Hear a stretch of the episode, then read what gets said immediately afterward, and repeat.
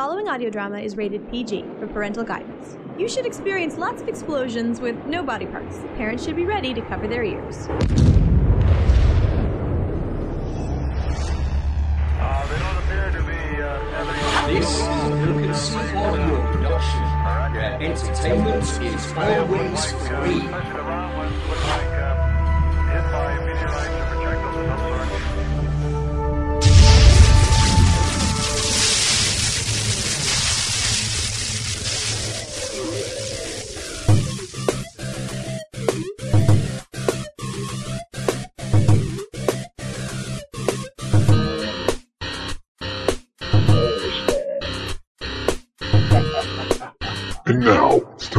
Broken Sea Audio Production OTR Swag Cast.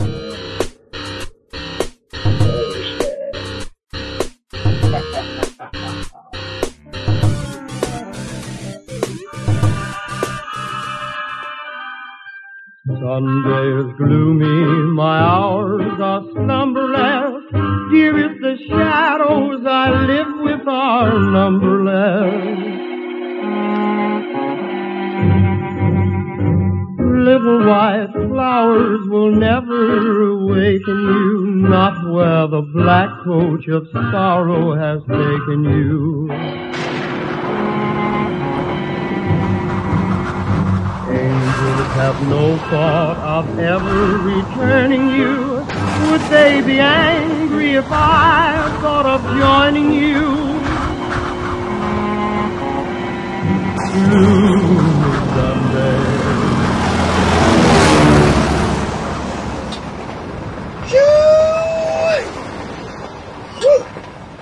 Now, Jake, where in tarnation y'all got me fucked? Jake, come in, Jake. Jake. Dang, damn it. Me and the Rita's done been lost out here. Thicker in the twister out there in Cross Plains, Texas with Robert E. Howard at the helm. Anyway, folks, this here Texas Hold'em. I'm Rowdy Rita Airways, and I'm bringing you week one of the OTR uh, what what's swagcasty thing here? Joey, I don't know what the heck swagcasty thing is, but you know, I'm, I'm just barnstorming from Texas. Anyway, y'all hang tight because we're getting ready to go to one of them discotheques. Oh, hope, hope I don't have to wear a suit and tie. Last time I did one of those things, made me. Anyway, anyway, th- th- th- then we're headed off to Peoria they some kind of plague. What in the heck is plague doing in Peoria? I tell you what, folks, it's gonna get frightful before I find these hero podcastio things over to the Broken Sea Towers so y'all can hear them. Anyway, that that was close. Lightning. Just like the Wizard of Oz or something. Anyway, after Peoria, we go over to Dunwich. Not really sure where the heck Dunwich is, but here it's over by Salem, Massachusetts. Can't ever say that word. Shoot! Oh, that was close again. Anyway, then Barnabas stops in with some dark shanties. So, y'all hang tight, and I'll try and bring old Rita in so y'all can hear this. If not, this is Texas Hold'em. And it's week one of Halloween Swagcast 2013. Sunday with shadows I spend it all. My heart and I have decided to end it all. Soon there'll be candles and prayers that are sad, I know. Let them not weep, let them know that I'm glad to go. Death is no dream, for in death I'm caressing you. With the last breath of my soul, I'll be blessing you. Gloomy Sunday.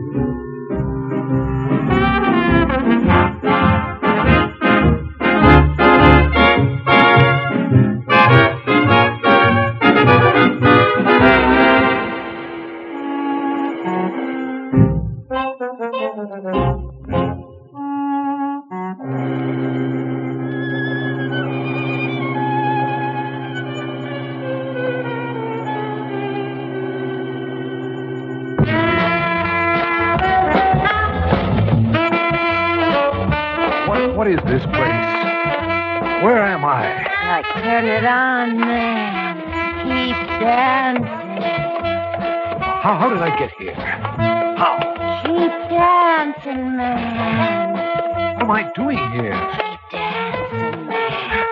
Keep.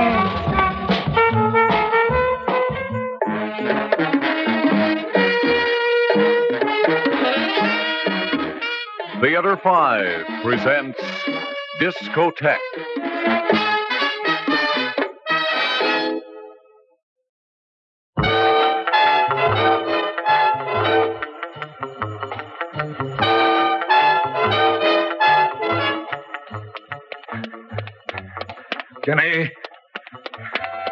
Jenny. It's no use, Jenny. I know you're here somewhere. Jenny! Oh, oh I, I, I beg your pardon, sir. I, I'm trying to find my wife. I know she ran this way, and I. No, oh, wait. Say, wait a minute. I... What all the nerve? Just ignored me and walked away.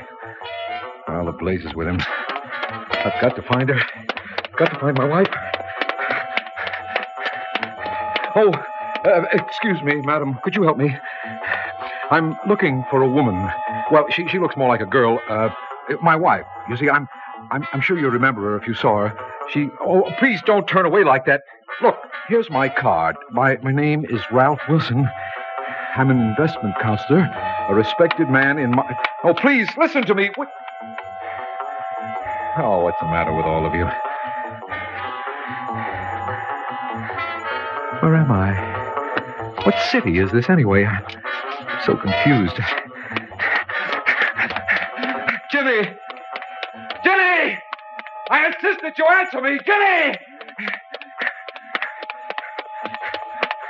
Jimmy! Jimmy! I gotta slow down. I'm exhausted. Only I could find a cab or something. No cabs. No cars at all. Where am I? I don't recognize anything. Row after row of tall buildings, as far as your eye can see. All the windows dark and lightless. And these filthy, littered streets completely empty. There's a little park over there. I'll sit down just for a second. I must sit down. Ah. Oh, that's better. That's better. What a dreary looking park. Grass dead. No flowers. Junk and trash all over the place. Ugly, ugly city. Hey, Oh, you got a match, man? what? Like a match, sweetie. You dig? Young lady, who are you? Cool it, man. They may be watching. What are you talking about? Cool it. You want some official to dig us making this scene together? Man, there's rules here. What rules? Where am I? What city is this? Oh, man. Like I gotta split this place. Oh, you come back here. I insist. Don't that- you touch me. Oh, watch the contact. My hand. It's burned. Where? What happened? I I only touched you and Oh, man, you don't dig, do you? dig. No contact. No communication. Like the rules. What rules? Who makes them? Oh, man, like you don't make this scene regular, do you? I'm a stranger around here, if that's what you mean. a stranger. This cat found herself a stranger. Like right off the boat from Nowheresville. I don't understand. Like you're my ticket, Tiger. You're my one way ticket. Like out of this scene. Like a chick finds herself a square that don't belong, she can maybe cut out. Split. What? Escape. You dig? Young lady, you've got the wrong ideas about me. Like I got a lot of ideas. My name's Wilma. No, no, you don't understand. You see, I'm looking for my wife. Perhaps you saw her. She's a beautiful girl with long golden hair. She's a, a good deal younger than I am. I'm sure you remember her. She's a dancer. Well, what I mean to say, she always wanted to dance. You see, when she married me, I insisted that she forget all of. Oh, well, that's not important. I, uh, what what what happened was that we we we had difficulties. You see, she she ran away, but I, I found her and and I was bringing her back when. Well, I don't know. Uh, Suddenly there was a, a, a terrible, terrible confusion, and and she ran away from me again. I, I I, tried to follow, but somehow I lost her. However, I'm certain she's here someplace. Hey, hey, Tiger. You like forget that blonde chick. You got little old Wilma cat now. Man, it's getting dark. We could like split this scene so easy. Get away from me. Cool it. Cool it. I want nothing to do with you. Do you understand? Like anything you say. You're blowing solo on this set, man. Only, Only what? like, uh, like I just might know what scene a certain chick with long golden hair is making. Ginny? You know where Ginny is? Now tell me. This cat don't sing for free. All right, what do you want? Like uh, when you take this chick back. You take me too. Take. Well, that's impossible. Like no deal? So long, swinger. No, wait, come back. Uh, all right. All right, it's a deal. I, I'll, I'll take you back with me. Now, where is she? Dancing? What? Dancing. Over at Nick's place. Nick's place. Yeah, where the action is. Chicks like this Ginny always make it at Nick's. Who, who's Nick? He's the man, Tiger. And the man sits up on the platform and he spins the records. And that beat just goes on and on. Beat? And Nick's got himself a discotheque now, man. A swinging discotheque. Discotheque.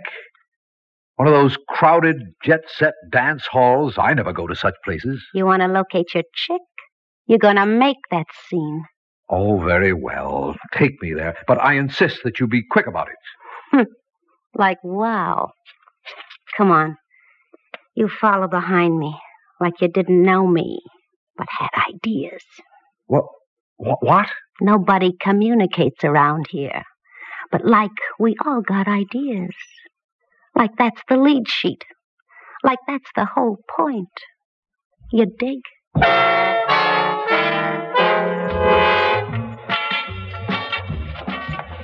What kind of a place is this? That music. It's enough to blast out your eardrums. and the heat. and smoke. Where's Ginny? She'll show. Come on, Tiger. Turn it on. You're supposed to dance here.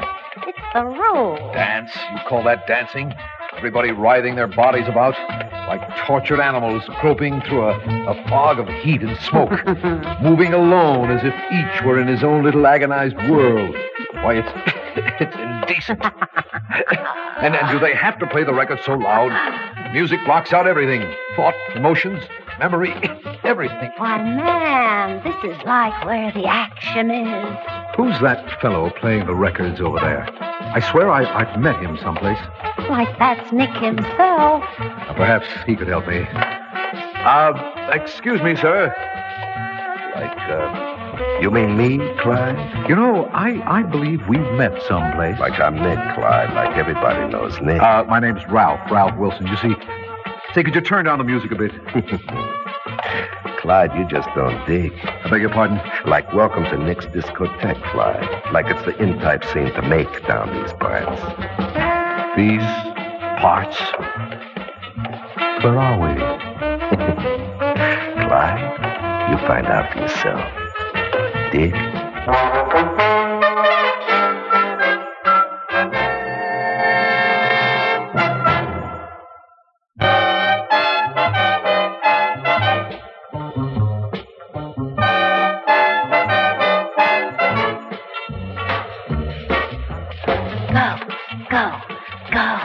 Go. How long? Go.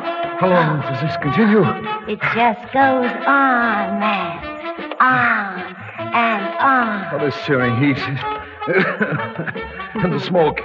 The hideous, cacophonous music. It's appalling. Yeah? That's why you and me gonna split this scene. Gonna split for good.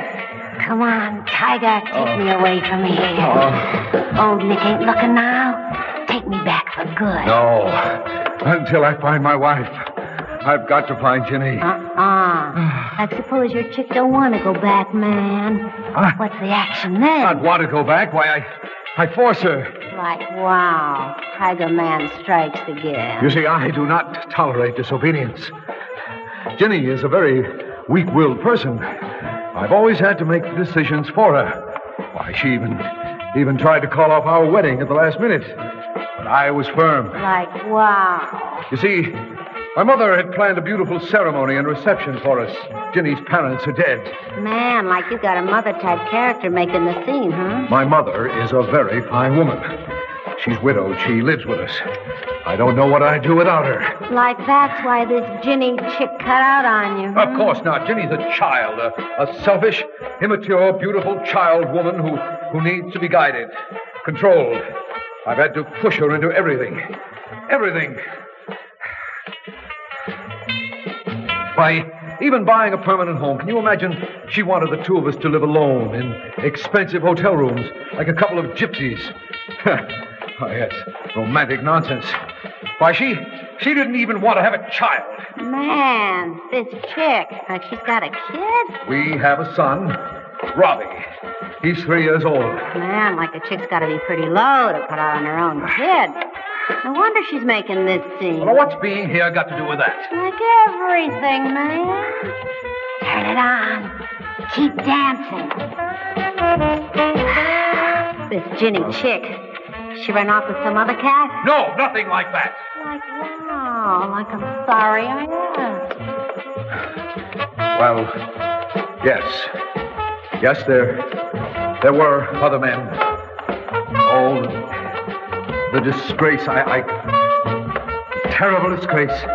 Everybody knew. My friends, my poor mother. Let Ginny go, man. Let that sad little chick go. No, no, I, I know what's right for her. For us. No one else can have her. She's mine. I'll make her come with me if I have to force her. If I have to beat her. What's the matter? Why are you staring at me like that? Just wondering, man, why you ain't here yourself. Permanent.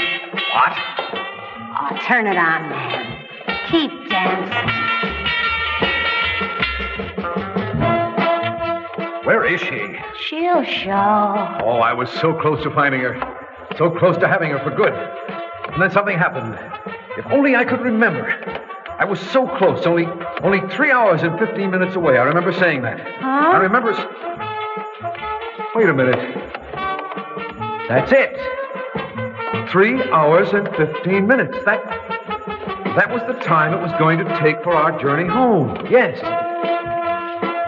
Yes. Now I remember. It was a sunny, beautiful day. And the ground, the ground swept away from us as we soared upward. And then it clouded over, but the plane, the plane finally broke through the heavy overcast and we were landing.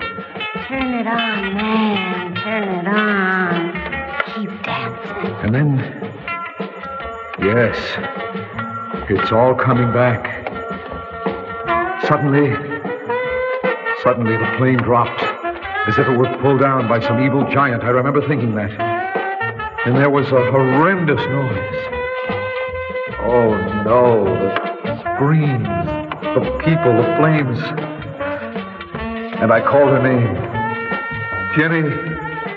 Jenny. Turn it on, man. Turn it on. Keep dancing. And then, then I saw her in the flames, and she laughed at me and started running, running, and I followed her. Jenny! Jenny! Oh no! Like now you're starting to dig, man. Jen, he's, he's dead. You're all. And this place, This place that I followed her to. This is. This.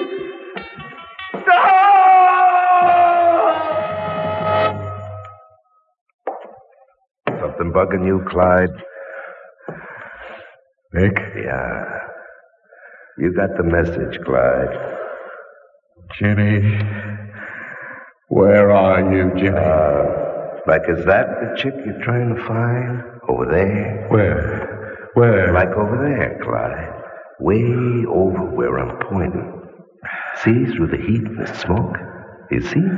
Dancing all alone? Like she's making it solo? Jenny. Jenny. Jenny, I've got to get you out of here. I. Jenny, speak to me. Do I know you, mister? Jenny!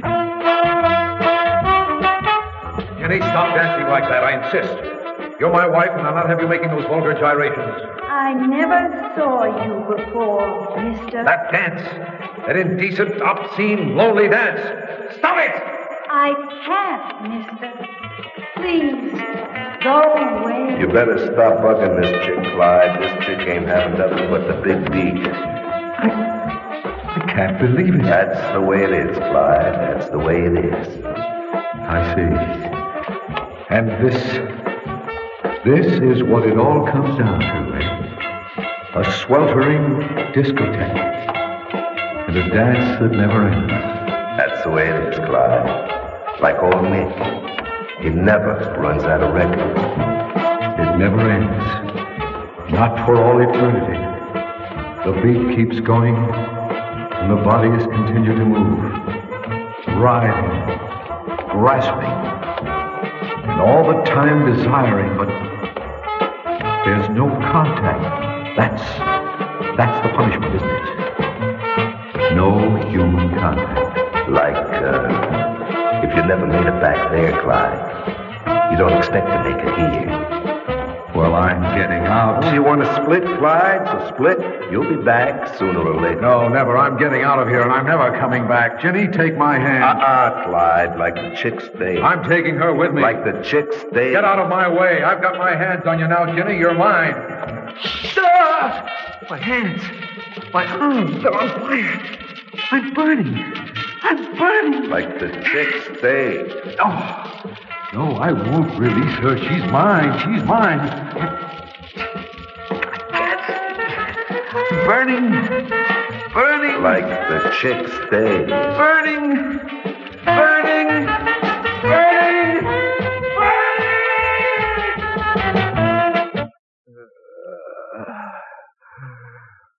Burning. Burning. Oh, he's in pain, Doctor.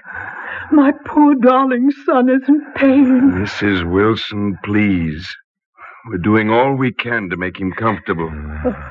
He's delirious. The poor, poor man thinks he's in hell or something. Burning. He's still feeling the flames from the crash. Well, the important thing is that we've pulled him through. He'll live. Live. But what kind of a life will it be, so terribly scarred and uh. burned? Oh, if only he didn't try to go back for her. Mrs. Wilson, she was his wife. She was a hussy, a no good hussy who obsessed my darling boy. Well, she got what was coming to her. Was there any chance of saving her? No.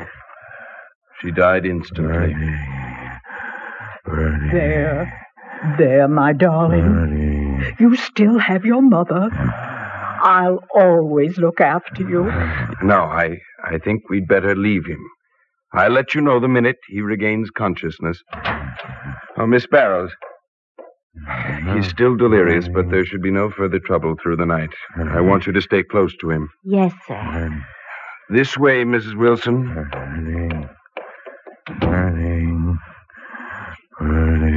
Cool it, Tiger. Listen to Nursey and cool it. You. Go away. Go away. Oh, no. You ain't never never gonna shake me, swinger. Oh. So you better cool it while you still can. 'Cause someday you're gonna make that discotheque scene again. Uh, And old Nick, he's got lots of records all lined up for you. You dig?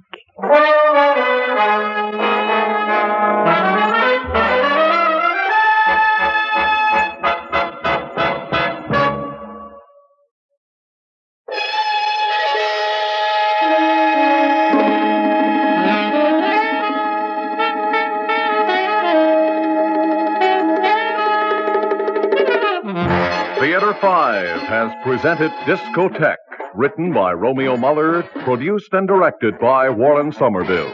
In the cast, George Petrie, Evelyn Juster, Larry Haines, Constance Parker, Ethel Rennie, and Jeff David. Audio engineer Marty Folia. Sound technician Ed Blainey. Script editor Jack C. Wilson. Original music by Alexander Vlastotsenko. Orchestra under the direction of Glenn Osser. Executive producer for Theater 5, Ted Bell. We invite your comments. Write to Theater 5, New York 23, New York. That's Theater 5, New York 23, New York. This is Fred Foy speaking. The time is 9 p.m. Now the late news from the WUHN newsroom. The Advisory Council for Radio Bradley, the Bradley University FM station, has been recommending that President Martin Abegg uh, reactivate the station, move it to a new location, and find operating funds for the second semester. Two more endorsements for the upcoming 1972 state elections. The Lake County Central Democratic Committee has endorsed Governor uh, Paul Simon, Lieutenant Governor, for the Democratic gubernatorial nomination. And the committee also picked State Representative Daniel Pierce of Highland Park for the Lieutenant Governor's berth on that ticket. Parochiaid is finally law, as you know, but it has yet to meet the final test of legality. Governor Ogilvie signed the parochiaid bill into law on Thursday. There will be a court test. Mr. Ogilvie, in signing the bill, said it would provide relief to taxpayers who, he said, are forced to bear the full burden of educating youngsters forced into public schools by the closing of private and parochial schools. Actually, the ink was hardly dry on the bill before Lawrence Klinger of Chicago filed suit to get State Auditor Michael Howlett to start issuing parochiaid checks. Mr. Howlett is a supporter of parochiaid, but is holding up the funds in order to force a court test of the constitutionality of the new parochiaid program. Governor Ogilvie also says he plans to trim $76 million from the state's welfare budget, which will go into effect next uh, Monday, because no one has come up with a better alternative. Thomas M. Murphy, the founder and president of the Independent Postal System, which was uh, put into effect this past week in uh, Peoria area, has announced that the firm will issue its first postage stamp on the 15th of November. That's to be used on second, third, and fourth class mail. These stamps range in price from one cent to 50 cents. Uh, five cent holiday stamps will be issued for use on Christmas cards, but those cards probably will not be uh, delivered by the independent postal system this year because they just don't have the equipment at present time here in the Peoria area. However, the company does plan to provide that service of delivering Christmas cards next Christmas. Uh, this uh, this story just handed me. A wide portion of the northern part of the city has been struck by a complete power blackout. Power company officials say they have been unable to trace the source of the failure, but crews are working to rectify the difficulty. Uh, thank you. In uh, what seems to be a related development, some 20 persons have been admitted to doctors' hospitals suffering from what doctors say is apparently a respiratory disorder of, of uh, undetermined origin. All those admitted are North Side residents. We'll keep you informed, of course, from the WUHN newsroom on this uh, power blackout in the northern portion of the city. Whatever news we have, we'll pass along to you very quickly. We now return to Kaleidoscope.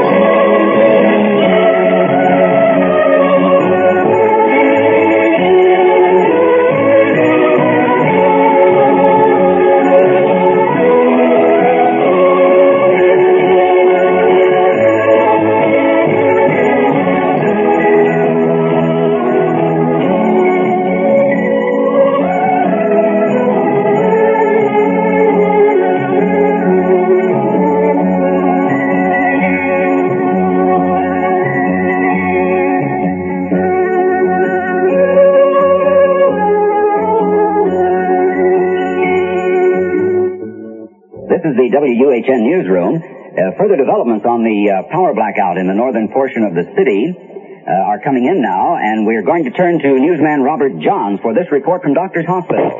Doctors Hospital is within the area affected by the widespread power blackout in Peoria tonight. Power is being supplied by an emergency generating system. Hospital officials here declined to comment at this time on the nature of the disorder affecting at least 20 persons admitted for treatment within the past hour. Speaking off the record, one doctor told me that all of those admitted were unconscious and had encountered difficulty in breathing. There is speculation that the infection may be bacterial in origin or possibly the result of food poisoning. A driver for the Pace Ambulance Company told me that he had responded to emergency calls from several households and one restaurant within the power blackout area.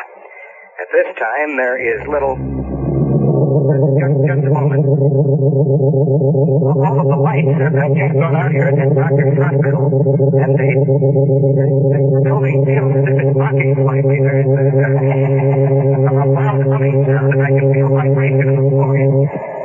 It's difficult at this time to say exactly what might be. Robert Johns with the latest report we have on the uh, blackout north of the city and in the northern portion of the city, too. A spokesman for the Peoria Electric Company says nearly all of the city is now without any electric service whatsoever. Uh, Milton Kramer says transformers at a power substation near the waterworks shorted out in a violent, fiery explosion about 40 minutes ago. City police report power lines fell on two automobiles in the 100 block of War Memorial Drive, and at least two persons were reportedly uh, electrocuted.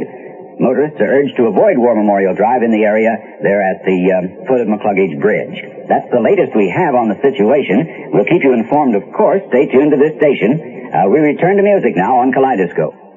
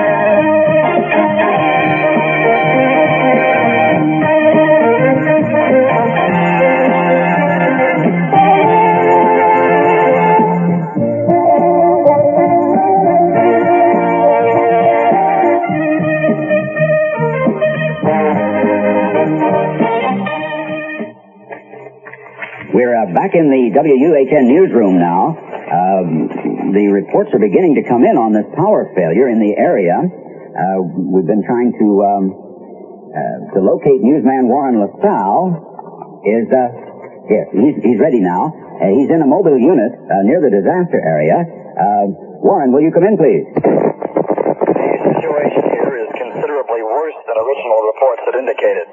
There are hundreds, literally hundreds, of people jamming the area near the power substation at the waterworks. I can see the charred remains of two automobiles not far from where I am located near the tractor company building on War Drive. A mother and her four children were apparently burned to death when power lines fell onto the car in which they were riding. The bodies of two other persons remain in the other vehicle, also struck by falling power lines. A fire department rescue unit is at the scene now. The flames have been put out, but the bodies have yet to be removed from the scene. An eyewitness told me she heard a loud humming sound and saw a bright white streak across the sky just an instant before the substation here apparently exploded, and the power lines adjacent to it fell onto the roadway. Many of those lining the street appear to be dazed, and several people told me they found it difficult to breathe. Thank you, Warren. Peoria's two other major hospitals report that an increasing number of persons have been admitted for observation suffering from the effects of an unknown respiratory disorder Hospital officials, uh, we were in contact with them just, just a moment ago, uh, say they are unable to cope with this situation. It has reached emergency proportions. The county coroner's office reports that the bodies of several youngsters clad in Halloween costumes have been discovered in, in uh, residential areas around the city. Um, the coroner says there were uh, no indications of violence or foul play. Power company uh, spokesman Milton Kramer says that all generators at the generating station on the river have ceased to function and that the blackout now covers the entire city. Kramer says personnel at the plant say they heard a loud humming sound as the buildings began to vibrate. I should repeat that, that there is uh, apparently no uh, power in the city. Uh, police say they're receiving a lot of calls uh, about a bright some sort of a bright light, uh, blue or green, uh, they're not quite sure, moving slowly to the northwest in the city over Peoria. Now that's all we have at the moment. There is a power blackout. Uh, we caution everyone to uh, remain calm and, you know, use the most caution you possibly can. And we'll get back to you with further developments from the WHN newsroom. And in the meantime, we'll go back to Kaleidoscope.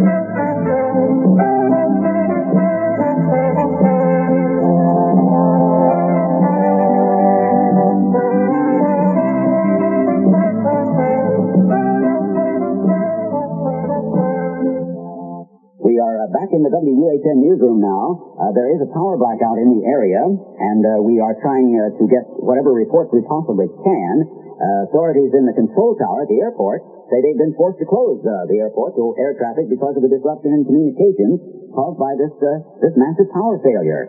Uh, we have another report now. We have another report now uh, from newsman Robert John at Doctor's Hospital. since my last report from this location, I've secluded myself within the administrative offices on the third floor. I'm now behind a plate of glass and trying to make sense of what I'm about to report to you. According to interns I've talked with in the past few minutes, several of those persons admitted to the hospital tonight have savagely attacked two doctors and several other emergency room personnel. In an attempt to control the enraged patients, hospital staff members have completely closed off all corridors leading to and from the area, which is now concentrated with people no longer down with the disease, but rampaging through the halls of this medical institution. According to a hospital spokesman, the area that I'm reporting from is completely secure.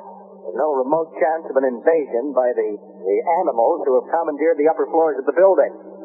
They've apparently lost all control of their bodily functions and, and they've resorted to the simplest methods of protecting themselves from things they, they no longer seem to understand.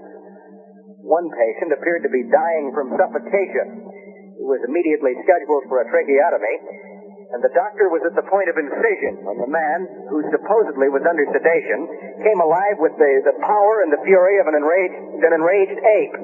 He wrenched the doctor's scalpel from the surgeon's hand, sliced his throat from front to rear.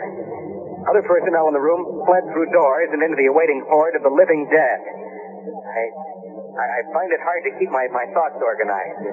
That's what I'm trying to do. I I just can't believe such a horrid thing could happen in the same building. All flights above this level have been completely barricaded and reinforced with tables, cabinets, chairs, machines. All equipment that is movable has been removed and set up in an effort to stop any living thing that might possibly break through the primary barrier. People are rushing about in a frenzied determination to stop whatever might be on the other side of that wall. There's there's absolute bedlam here now. They've smashed the plate glass and oh, I, I I've never seen anything like it. They they they don't even look human. Oh my. Well, uh, uh, I'm sorry about that. Uh, we uh, we seem to run into some sort of difficulty uh, in that uh, remote connection with newsman Robert Johns at Doctors Hospital. Um, while um, our engineer tries to reestablish contact, which he will do just as quickly as possible, we have this report from another reporter in town that the mayor has left his home to go to his office from City Hall. Um, Nim Lorgan. Nim Lorgan files this live report. We expect the mayor to issue a statement momentarily regarding the now well-known state of emergency. I've received reports that the mayor has been in contact with the governor, but no one seems to know what's going on absolutely.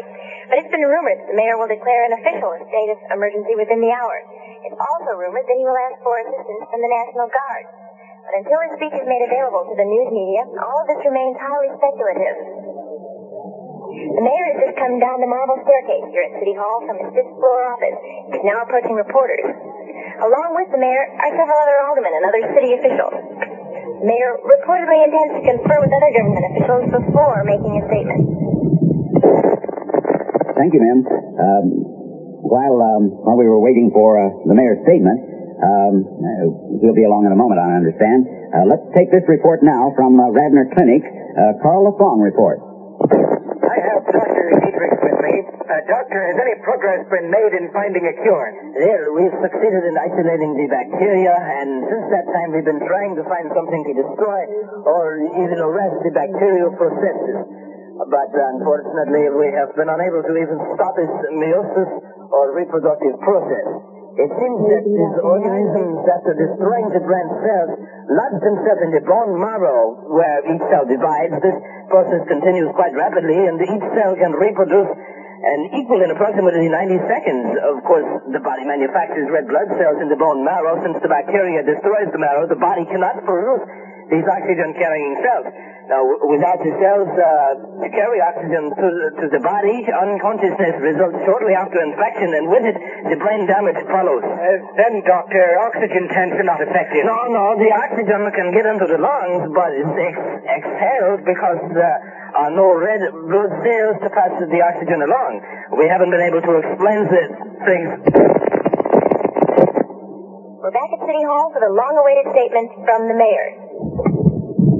Ladies and gentlemen, now, get numbers. Uh, citizens of uh, the area, ladies and gentlemen of the press, has uh, been in conference with city officials and the governor's office. I won't try to cover things up or give false hopes. We're confronted with a situation totally beyond our immediate control. However, officials at uh, Doctors Hospital have assured me that everything possible is being done to find a cure for the, uh, the disease that is sweeping our city. I must emphasize that uh, panic will only make things worse. I'm therefore enacting uh, martial law throughout the city, and I'm ordering everyone to remain uh, behind locked doors in their homes. The uh, police commissioner has given his uh, his men the orders to shoot to kill. This is, of course, necessary to ensure control. Now, if you're not at home, you must either go home or uh, locate your nearest civil defense shelter.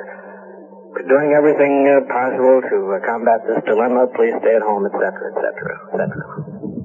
What response have you had from the governor's office, sir? Well, it seems as though our uh, governor thought it more important to uh, spend the weekend fishing in Wisconsin rather than sit in his dingy office down in uh, Springfield con- controlling the official business of the state of Illinois.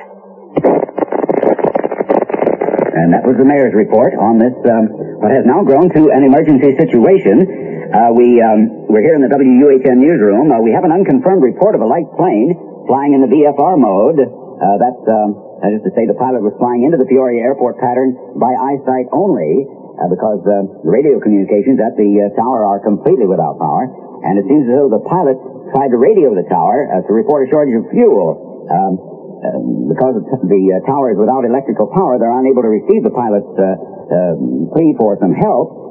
Uh, the pilot attempted a landing by eyesight, I'm told, and apparently mistook Harmon Highway for the landing strip. The uh, plane was reportedly a multiple engine craft, three persons on board. We do not know who they are or were. Uh, the only plane in the area, according to the aviation officials, was a dual engine uh, craft uh, chartered. Um, to uh, sum up, the uh, entire city of Peoria is without power at this time. The mayor has um, now declared the city under martial law and instructed residents to seek a place of safety, either in, in their own homes or one of the civil defense shelters.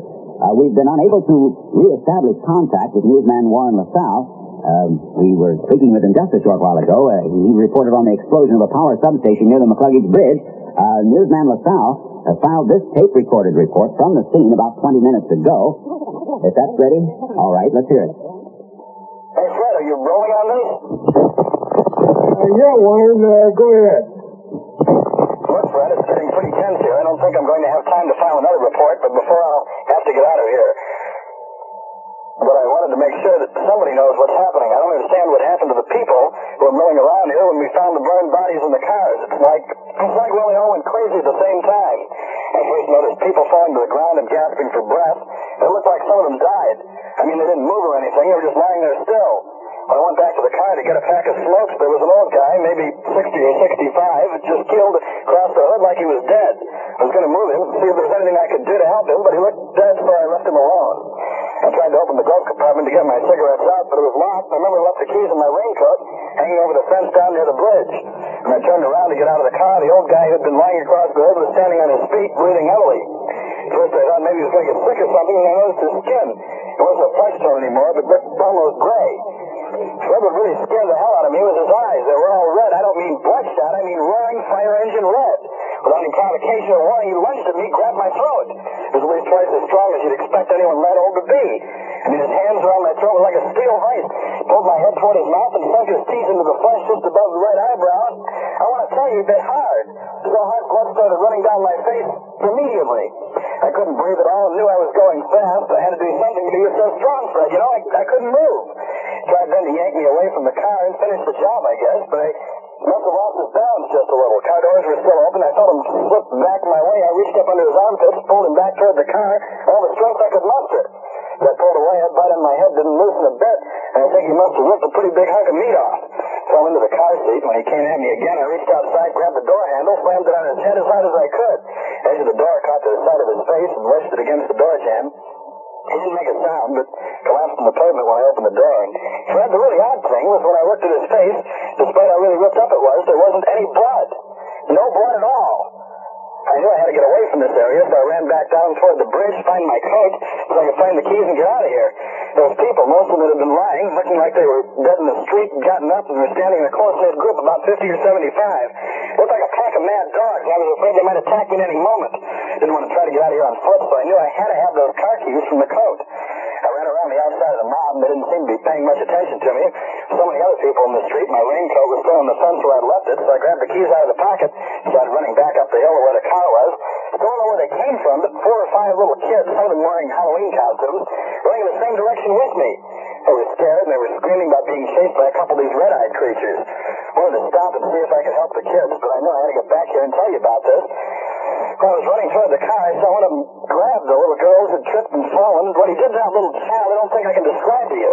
Youngster couldn't have been more than five, maybe six years old. What that cemented creature grabbed her, he looked like a man in his 40s, picked the little kid up and held her in both arms over his head and threw her to the pavement absolutely as hard as he could.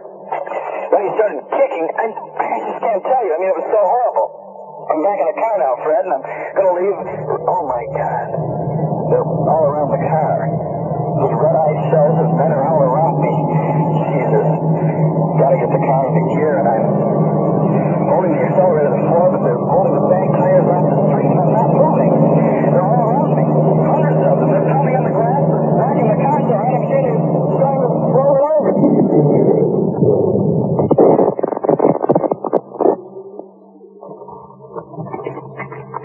Now, uh, we're back in the newsroom. Uh, that was a recorded conversation um, earlier uh, between uh, reporter Warren LaSalle and an engineer here at the studios.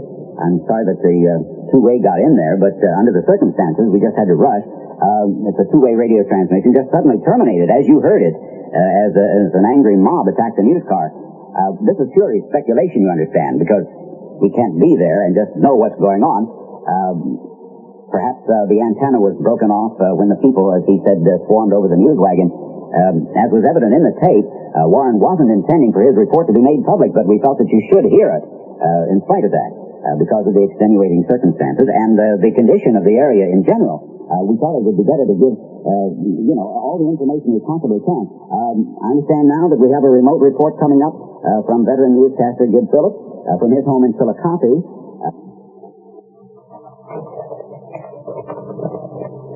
Uh, Um, there's no no telephone service connecting Peoria and Chillicothe at this time due to the power shortage. So uh, reporter Phillips will file this live report uh, from a neighbor's house uh, using a two-way radio. Um, all right, uh, Gil, you go ahead. Okay, ready, Phil. Uh, you can take it now. Yes, sir, it's okay, Phil. Go ahead. Just hold the button on the mic, or you'll cut yourself off. This is Jim Phillips in Chillicothe. Though the lights are out here and there is no telephone service, uh, everything appears to be normal. The way it sounds here, uh, you're having close to a riot or something there in Peoria. But uh, nothing's happening here, though, uh, except about an hour and a half ago, or close to that. A couple of my neighbors were outside talking about a bluish green flash across the sky. And uh, my neighbor Ted Wallace, whose radio I'm using to file this, just returned about 10 minutes ago from Princeville. And he tells me that aside from the power and communications difficulty, everything is normal there as well. And uh, uh, some people have drugged the area through Chillicothe and are told of being attacked by by crazed half-human creatures. The massive traffic movement through this little community has created one of the most, uh, the, most, uh, the, one of the worst traffic tie-ups imaginable. I'll, I'll stick by the mic here, and if you'll be needing any more information, uh, this is Agent Phillips reporting from uh, Chillicothe. That was uh, Phillips reporting on the situation in Chillicothe. Uh, you're listening to um, WUHN Radio, uh, trying to keep contact with this emergency, this power failure that has occurred in the area. Pekin police report that aside from the power blackout, there's no difficulty in that city either. Uh, apparently, it's localized here. Uh, we've just been in contact with Barb Fox at the police department. She reports the finding of another body at uh, Doctor's Hospital. Uh, let's uh, let's uh, set her in now, if you will. Right, here's Barb Fox. This is Barb Fox reporting from police headquarters where officers just finished filing a report on the discovery of a mutilated body in one of the rooms of Doctor's Hospital. The man, reportedly clad only in a crucifix, was found between floors. The upper portion of his body was left on the third floor when the elevator doors closed on him. The elevator descended, the body was dismembered. According to the report, the upper portion of the man's torso was riddled with daggers and glass one half inch thick. The bleeding had completely ceased by the time the body had reached the elevator shaft. Interns tracing the trail of blood surmised the man had been dragged from a nearby office where the glass windows had been shattered. The report continues because the body was without clothing, no identification was possible. Police are baffled by a length of what appears to have been a microphone cable that was clinched in the dead man's fist. This is Bart Fox reporting. Ladies and gentlemen, um, uh, the panic seems to have swept our city. Uh, all of you who are listening, please be calm under the situation. Uh, what reports we have, uh, hundreds of people, uh, maybe even thousands, seem to be running wildly through the streets in a kind of crazed frenzy. Uh, we have uh, here uh, numerous reports of fires, uh, at least 300 deaths, and uh, scattered incidents of looting. Uh, civil defense authorities have issued a statement urging everyone to stay home tonight. There's a, a team of medical experts from St. Nicholas Hospital is attempting to to isolate this bacteria, which has affected the behavior of, of so many of our citizens. Authorities are baffled by this strange phenomenon, told. They have yet uh, been unable to isolate its origin. Uh, several prominent physicians uh, have recommended that the consumption of any foods other than uh, uh, cans uh, be ceased immediately. You know, anything that is canned apparently is all right for the moment. Civil defense authorities recommend that if you're going to drink water, be certain that you boil it before you drinking, uh, before you drink it. Uh, in any event, uh, when police or the fire department must be contacted, the telephone company and the city police have provided mobile uh, communication and van-type trucks are located throughout the city. Uh, perhaps you've seen them. I don't know. Uh, each truck is equipped with a loudspeaker system, which will make you aware of its presence within your area. In the event of an emergency, do not leave your home until you hear the loudspeaker message in your area. Now, I'm going to repeat it for you, see if you can remember it. Uh, this is Civil Defense Emergency Communications Mobile Unit. Uh, that's the way they'll introduce it. Uh, then they'll they'll follow uh, a number of some sort or other, and the announcement of the intersection which the truck is nearest. Uh, we repeat, uh, under no circumstances should you leave your home, except in the event of fire, of course. The police superintendent, uh, Andrew Alexander, reminds all police officers that Leader's days off, of course, have been canceled. Uh, if you didn't hear it directly from him, you're hearing it now. Uh, this goes uh, ad infinitum, apparently, until this thing is cleared up, until we find out what it's all about. Uh, every policeman is to report to police headquarters at once. Uh, the superintendent emphasized that the situation uh, remains under control, but Andrew is advised that all area residents who own firearms um, keep them loaded, keep them uh, nearby in the event of some sort of uh, someone should try to get into your home. Uh, in a prepared statement, the police chief said, and we're able to quote this, uh, due to the extreme gravity of the situation which confronts us at this hour, I must advise all area residents to take any precaution which they feel necessary to guard against intrusion. Uh, where health or safety is threatened, I advise all firearms owners to shoot to kill without hesitation. Uh, police uh, Superintendent Andrew apparently uh, was referring to those individuals who are affected by the plague, which seems to have swept our area uh, when he issued the uh, shoot to kill order. Uh, medical authorities further advise that anyone who thinks he may have uh, contracted this uh, bacterial infection should have another member of the household in which he resides bind him, uh, actually tie him down in such a way that his movement will be completely restricted. Uh, persons living alone who feel uh, ill are advised to um, perhaps take a sedative or some such thing if it's available and uh, just go to bed immediately. Uh, you know, lock the door, of course, and the windows and so forth. Uh, civil defense authorities have been granted permission uh, by the mayor and the police superintendent to uh, do whatever is necessary to restrict movement on city streets uh, because of the big traffic jam, which is now traffic at the bridge route uh, going out of the city. Uh, state police have had to set up barricades to restrict uh, any sort of vehicular movement uh, from the city. Uh, well, late reports indicate that the um, vast majority of those affected by the plague uh, are residents of the city. Uh, therefore, the county sheriff's department is stopping all automobiles uh, either going in or out of the city. And from what we're able to learn here in the WEHN newsroom, uh, in a dire situation such as this one, uh, more people are apt to be killed due to panic and fear than by whatever this, dreaded thing is. Uh, it has been brought to our attention uh, uh, that students on the university campus have become uh, completely panicked uh, in the wake of uh, whatever it is, this disaster that's going on. Uh, the mobile radio telephone unit, uh, there is one near the fieldhouse parking lot. Um, students are reportedly uh, dying at the hands of fellow students as um, uh, the mobs attempt to storm this mobile unit in order to, to tell their parents about the, the crisis that we have here. Uh, the lives of fellow students, former classmates, uh, and it don't seem to mean anything to, uh, to those students who are possessed with this, this one goal. Um, the only important thing to students is making phone calls to their parents or relatives in order to get uh, transportation out of the city, which, of course, no one can come in, no one can go out. Um, uh, there have been numerous reports of some very uh, brutal confrontations, beatings. Uh, um, I, I don't know. What's that? Oh. Okay, go. This is Bob Fox reporting once again from the police department where reports of patrolmen read like the diary of the Marquis de Sade. Murders, rapes, an alarming number of suicides, the whole town seems gripped by the seething terror of an unknown foe. Eight persons were mutilated beyond recognition when a city maintenance truck overturned in the street and rolled through the plate glass front of a supermarket on the corner near Knoxville. Forty people were sprayed with fuel from the truck and ignited when the battery from the truck fell into a pool of high-octane fuel. In another incident, a bus returning from a church retreat with 38 youngsters aboard ran out of control while trying to avoid a collision with an ambulance on the Franklin Street Bridge. It plunged some 30 feet to the pilings below. The bus reportedly burst into flames on impact. Coast Guard officials report only three youngsters are known to be alive, ten are missing, and the others dead. Prepare to meet your maker. Leave me alone! Leave me alone! Let me go, Jake! You know, die. You won't be ready to go. You die here. Well, uh, uh, we'll try to make further contact with Barb Fox at the police department. Um, uh, I must urge everyone to be just as calm as they possibly can. Um, I've, I've been in contact uh, with numerous uh, sources of information. Um, uh, since our last report, uh, these items have been brought to our attention. There's a hotel in the heart of downtown Peoria where uh, three residents uh, have flung themselves from the windows. Uh, one woman was seen just literally rebounding, bouncing from the brick walls of the structure after breaking through the uh, windows on the 13th floor. Uh, identification of the victim is impossible uh, because the uh, body had been defiled by the uh, by the mob, uh, just swarming through the streets.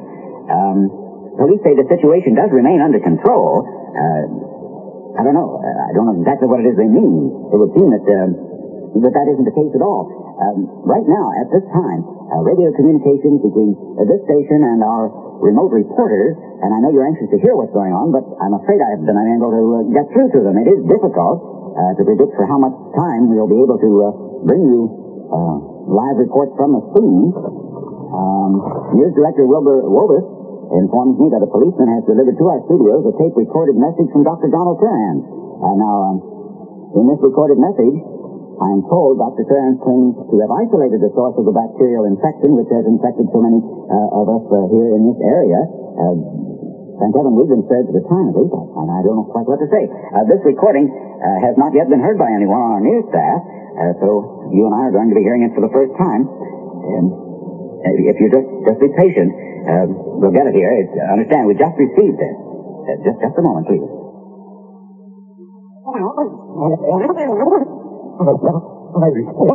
This is uh, Dr. Donald Turhan speaking to you from Lutheran Hospital. A, uh team of prominent Peoria physicians, including myself, believe that we have discovered the source of the unusual bacterial infection. Now, I must emphasize that we've been unable to develop a cure to combat this disorder, and that we can offer only the following preventative measures. now, first, it is imperative that the consumption of tap water be ceased immediately. This is of cardinal importance because our medical research has determined from the shut it out That these bacteria are multiplying. uh, in, in the Texas Peoria. It is of utmost importance, uh, cardinal, that I reiterate that all tap water must be ceased drinking. Uh, it, would seem that we are experiencing some sort of a technical difficulty here. Uh, we'll, have it uh, rectified just as soon as we can and uh, bring you the remainder of uh, Dr. Turns' report. Uh, while Dr. Turns was speaking, I did manage to get into con- communication on a two-way radio here with uh, Gib Phillips in Chillicothe. He told me that the situation there remains as it was before, that apparently uh, no one in that community has been affected by the plague, which has spread throughout Peoria. Uh, Phillips says that a number of persons who earlier got out of the Peoria area, uh, apparently victims of the disease. Uh, however, um, sufficient manpower was available uh, in Chillicothe to uh, subdue those affected and to maintain some sort of order. The uh, uh, police in Chillicothe have since set up roadblocks to prevent others from entering the town from Peoria. And As is the case there, uh, law enforcement officers have been given the uh, shoot to kill order if that's necessary. Um, uh, oh, yes. Now, now, again, we're going to have Dr. Uh, uh, Donald Turan uh, with a report uh, that we interrupted a moment ago. Uh, you'll just go right ahead. This is uh, Dr. Donald Turhan speaking to you from Lutheran Hospital. A, a team of prominent Peoria physicians, including myself, believe that we have discovered the source of the unusual bacterial infection.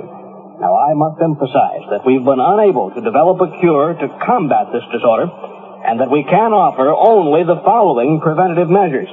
now, first, it is imperative that the consumption of tap water be ceased immediately. This is of vital importance because our medical research team has determined from the short of it out That these bacteria are multiplying. in, in the Texas area. There is a of utmost importance that all must be. Yeah, but apparently the uh, the tape the doctor used to record the report uh, that was sent to us, uh, it just it just wasn't really good. Um, now um, we're going to attempt to bring you Dr. Turan's report later in this broadcast. Uh, word has reached me now that reporter Mim Lorgan is uh, located in one of our mobile units near Peoria's Courthouse Square, where civil defense authorities have set up uh, an emergency treatment center and uh, communication facilities. So uh, we'll uh, we'll take this report now, as Mim Lorgan gives it to us right from the scene. Reigns at Courthouse Square on a chilly October evening. There are literally thousands of people jamming the square. There's a human chain composed of policemen and firemen, special sheriff's deputies, and a number of persons who have not yet fallen victim to the plague threatening the city surrounding the perimeter of the square. Children are crying and, and running through the streets in search of parents who have either deserted them or who've been trampled to death by crazed victims of the plague who are roaming the streets in packs, like wolves, ready for the kill. It seems like a bad dream, a nightmare from which I know there's no no awakening. Old men and women who were apparently overpowered by the infection lie gasping for breath in the streets and in doorways. Those who've not yet suffered from the effects of the strange bacterial infection are, for the most part, panic stricken and are huddled for warmth in small groups within the small area which has been secured. Only a short time ago, it was like any other weekend night in Peoria. Suddenly, a bluish-green light, light streaked across the sky over the city, and, and since that time, there's been chaos and civil disorder of the greater magnitude imaginable. Speculation as to the cause of this night of terror runs rampant through the crowd here. Stories range from blaming a communist conspiracy to destroy population centers to tales of alien invasion from outer space. And who's to say what the truth might actually be? There's sporadic shooting as police fire into bands of the crazed once humans who periodically attack their own kind like savage beasts of the night. The injured lie everywhere, and medical teams are spread far too thin to be of any real value. It seems as though no one is immune from this dread disease. There's an unconfirmed report that the mayor, after issuing a statement from City Hall, fell victim to it himself and brutally attacked a reporter as he attempted to leave the building. No one's able to explain why some have been affected by the disease and others not. In many instances, some members of the same family have gone raving mad while others remain apparently normal. Symptoms of the disorder are easily recognized. First, there's dizziness and vomiting. Then extreme difficulty in breathing may be encountered. Secondly, the victim then falls unconscious for a short period of time.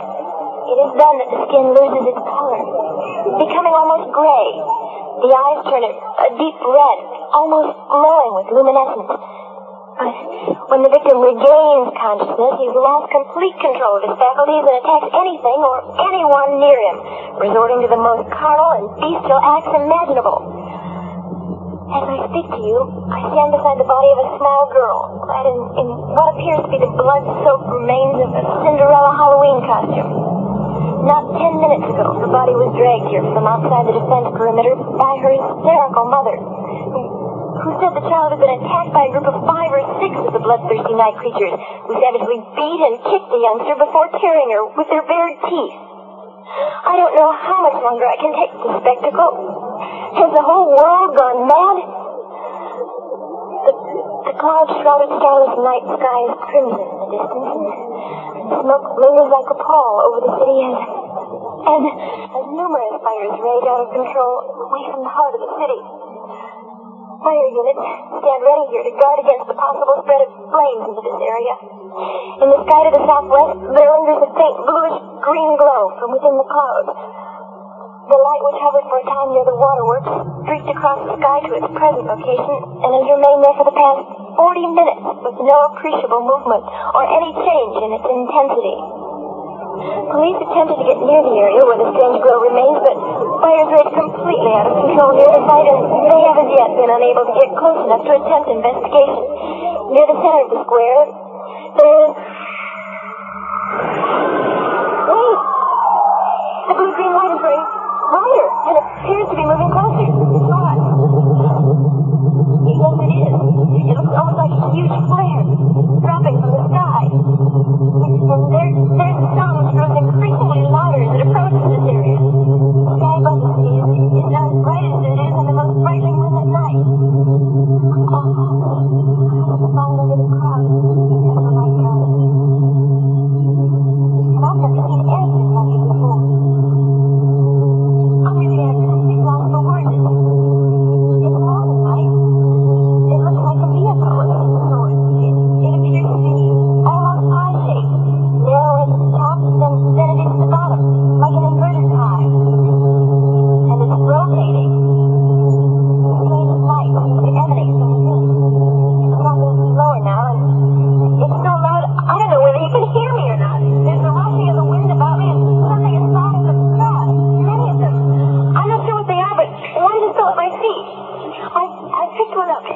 like a small capsule of some sort.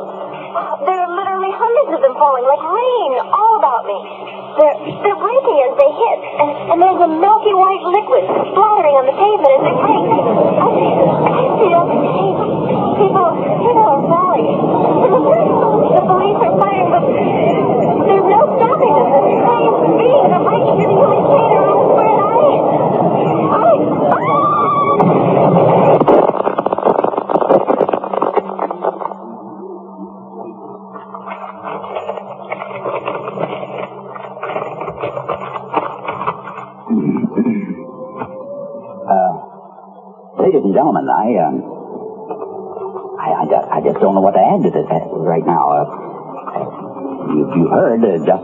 What's happening in downtown Peoria. Uh, an eye, eyewitness account. Uh, Nim Morgan, there at Courthouse Square. This, this is incredible. Um, I I don't believe there's any precedent for reporting on an event such as this. All our remote units are silent. I really can't get through anywhere. It appears we will be unable to bring you any further direct reports. Uh, our engineer is working on it, but they say that uh, it's just encountering a lot of difficulty in receiving any signal tonight. Uh, as a matter of fact, you may be having difficulty really in, uh, in receiving us. Uh, several Peoria stations we understand are now off the air. Uh, those with studios in the downtown area have just ceased to broadcast. Apparently, equipment breakdowns, power failures. Of course, we've, we've had this dark situation in the area for a long time. Um, absolute bedlam uh, reigns in in a midwestern city where friends have become the bitterest of enemies in the wake of this insane confusion that uh, has been brought on by, I guess, alien invaders uh, from our studios. Now, understand, we're outside the city. It's difficult to assess the situation at this time. Our reporting facilities are broken down. There's no way of knowing. Uh, officials at a downtown hospital have earlier confirmed that a, a badly mutilated body received there about half an hour ago is that of reporter Warren LaSalle. Uh, LaSalle lost his life when attacked by an angry mob while reporting from near the McCluggage Bridge. A, term of a, of a, a team, rather, of, of investigators has discovered a, a lot of capsules. Um, I might add at this point that the uh, capsules found resemble those described just a short while ago by Mim Morgan. You, uh, you heard Mim's report. Now, um, in her, you know, from the courthouse, uh, many of the capsules have uh, had either badly deteriorated or had broken, and uh, they uh, kind of a milky fluid in them. They were scattered widely all around the area, uh, especially along the riverfront and out near the waterworks. Um, capsules are strewn about in a path resembling the path made by the bright lights, which uh, was reported earlier by one of our reporters. Uh, preliminary medical reports indicate that the substance contained in the capsules is similar to bacteria found in the corpses of these disease victims. Uh, telephone communications have been disrupted throughout the area. And from our studios, we can see uh, that bluish light it is over the city. I, now, I really don't know how, how well you're receiving it. This time we'll just keep going, you know. Here. Um, the flames uh, over the over, over the town, the air is really dense with smoke, and it's all happened so suddenly. Uh, by the time uh, word reaches uh, other major population centers in the state, we may be gone. Uh, none of the wire services have carried news of what's happened here yet. It's almost as if we've been shut off from contact, um, you know, by the, from the outside. So, some something or someone uh, way beyond our comprehension. I can't. I don't know what's happened. I, I really don't. I just why, why did they pick out? Why did they pick out our city? Uh, and why tonight? Seemingly, um, have we been the only metropolitan area affected by the invasion and the subsequent plague? We don't have any contact news with anyone else. We really don't know. Uh, is Peoria going to be used as a sort of breeding ground for some strange bacteria which drives men mad and later forces them to uh, submission before some alien intelligence? What, what puzzles me most is why some have been infected immediately by the plague and others, others not at all. At least for the time being. I don't know if anybody can hear me or not. Jack? Jack, you give me. I'm a little dry. Would you Would you get me some water? Thank you. Now, of course, we're going to remain on the air, uh, bringing you information about the crisis throughout the night. Uh, we are hopeful that police and civil defense officials will keep us informed too. I don't know whether. Oh, thank you. Yeah, that's better. Now, uh, well, what I'm saying is that uh, we're going to stay with it just as long as we possibly can. Uh, there's no one here other than than my engineer and me. Um, they've all, everyone else uh, has left by automobile, um, trying to get toward Bloomington, I guess, to get some sort of assistance, you see, for, for the folks, and to contact the governor's office in Springfield with the hope that National Guard units could be activated, brought into the area. Um, uh, recapping here these um, events, uh, it was uh, about an hour ago that uh, bright bluish green light was seen first uh, over the city um, uh, near uh, Jack. Come back in here right away. Yeah, what's the trouble? Uh, where did it? Hey, you look sick. You want me to go get help or something? Where? Uh, where did you, where did you get this water?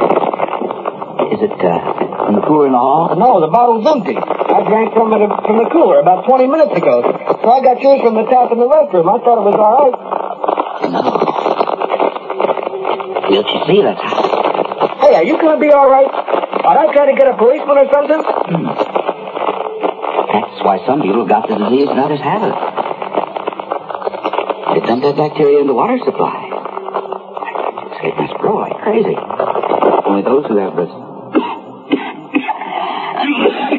Only those who have uh, had water in the past hour or so. Jack? I've been so busy with tapes back here and the two-way and all. I, I never thought that, that something might be wrong. I.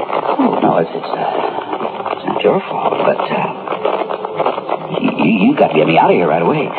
Now, or, uh, Jack, you know what happened to the others. Get me out of the building, lock the doors, no matter what now.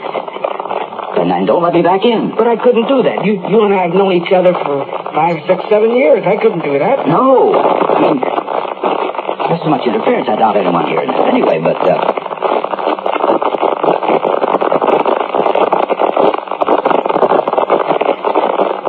Come me up, Jack.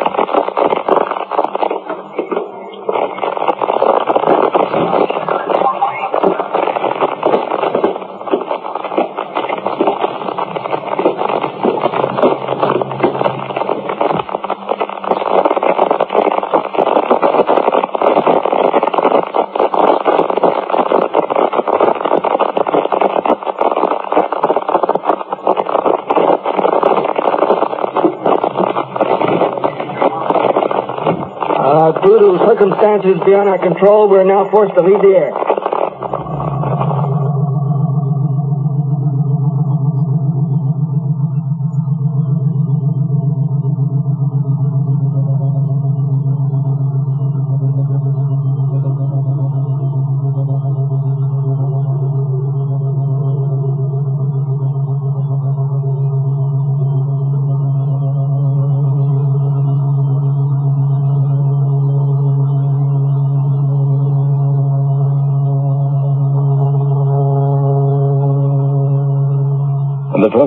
Have just heard was a dramatization. Any resemblance between characters in our story and persons, living or dead, is purely coincidental. This is WUHN FM in Peoria, Illinois. Radio 1.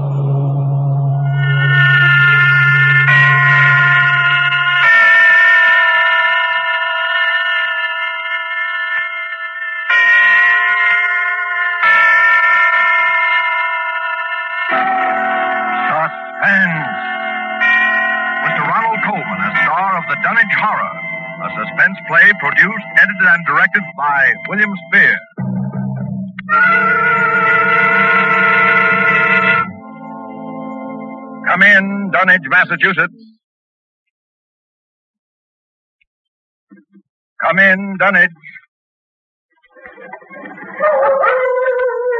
Good evening. This is Henry Armitage. I'm speaking to you. Uh, Dr. Rice, please close the window. I'm speaking to you from my laboratory on the slopes of Sentinel Hill near Dunwich, Massachusetts. Present with me is Dr. Warren Rice, my distinguished colleague from Miskatonic University. Uh, we are now about a hundred yards from the summit of the hill, which is crowned by a huge table-like stone set in the center of a circle of stone pillars, a place of prehistoric worship. A moment ago, uh, you may have heard the dogs of Dunwich Township barking as we have heard them for three days and three nights. Dr. Rice and I know the horror which their barking portends, but the purpose of this broadcast is to make this unbelievable horror believable to you. I hope for your sakes and ours we are successful tonight. It is the eve of All Hallows. Tomorrow will be too late.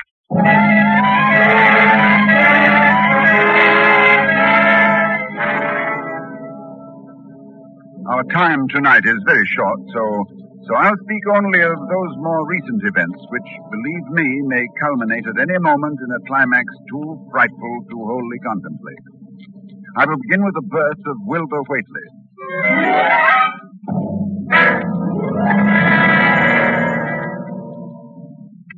It was the night of February the 2nd, 1921, Candlemas. Toward dawn, when Lavinia Whately, a deformed albino woman about 35 years old, gave birth to her dark, goatish-looking son in the crumbling Whately farmhouse northeast of the village.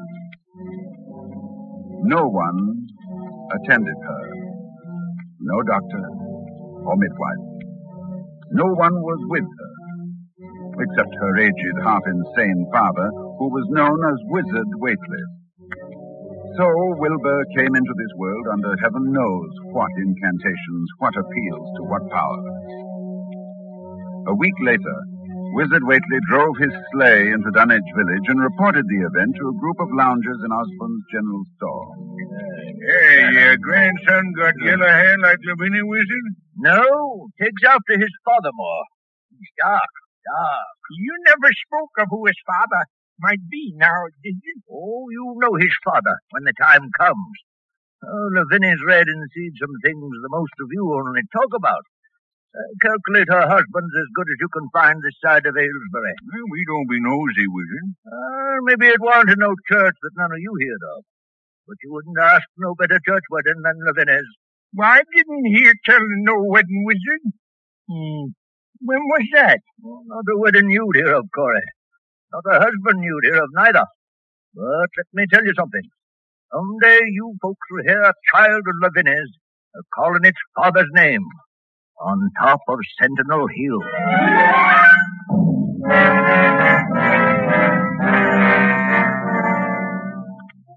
Prophecy? Or idle boasting by an insane old man? I know I ask a great deal when I ask you to believe that the arrival of an infant into that house of dire poverty and squalor could possibly constitute a horror and a threat to all our known world. Yet it has an earthly history. Perhaps through this history you will be able to give it credence.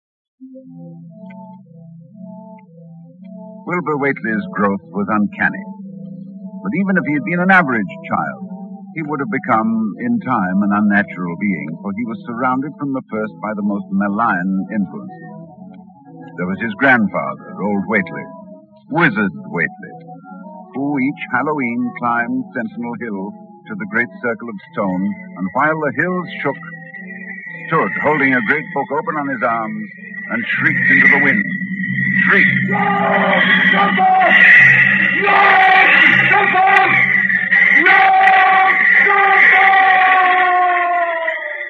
Yog Sothoth.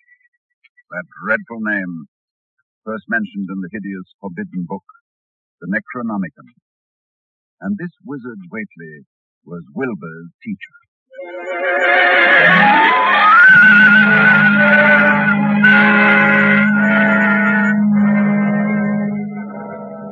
The villagers began to notice curious things that were going on at the Whately farmhouse. Soon after Wilbur was born, old Whately began to remodel the house. The abandoned upper story was restored, and all the windows were tightly boarded up. And then wizard began to buy cattle in large numbers, both horses and cows. Yet the livestock on the farm didn't seem to increase. Young Lem Brown was one day curious enough to creep close to the house to count the Whately herd. Dr. Armitage, there weren't more than twelve cows, and them six. Looked like they had the blight and funny wounds on 'em, like cuts. I heard something, too, in the top part of Wizard's house. Something like water slapping inside, only big, big like a sea.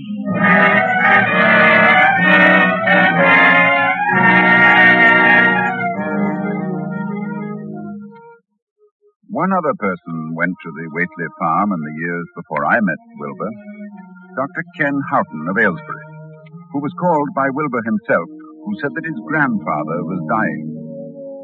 Dr. Houghton found the old man in a bedroom on the ground floor, and Wilbur with him. While outside the window, a legion of whippoorwills cried loudly and rhythmically, endlessly. Wilbur spoke about the sound. Listen, whistling time with his breathing now. They're ready. Listen, Doctor.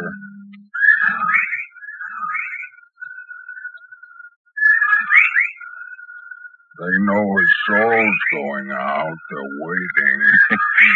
yes, Wilbur, that's a interesting superstition. Late in the year for them, too. When he goes, if they catch him, they'll keep laughing till break of day. If they don't catch him, they'll quiet down. You mean you believe that... Hey, just a minute. I think he's conscious. Yes, the birds changed when his breathing changed. Like Willie! I say, Willie! Willie! I'm here. More space, Willie. Remember, more space soon. Yes, I'll build it. You grows, but that grows faster. It'll be ready to serve you soon, Willie. I know. But remember, when it's time, you open up the gates to Yog Sothoth with a long chant. The one on page 7 and 51 of the book. But mind you, feed it enough, because if it gets out before you opens to Yog Sothoth, it's all over. It's no use. He's going now. He's dead, Wilbur. Listen.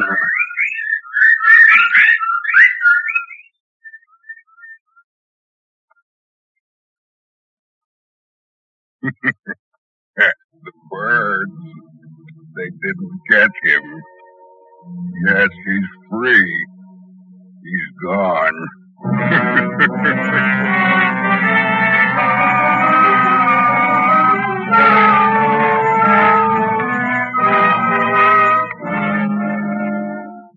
It was the winter following Wizard Whately's death that I first met Wilbur.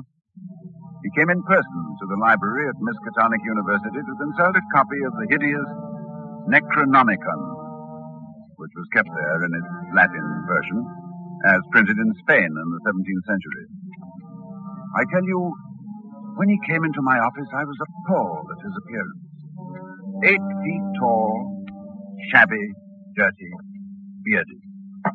But I was even more appalled by his voice when he spoke to me. I wrote you a letter a month past, Doctor. I wanted a loan of the book.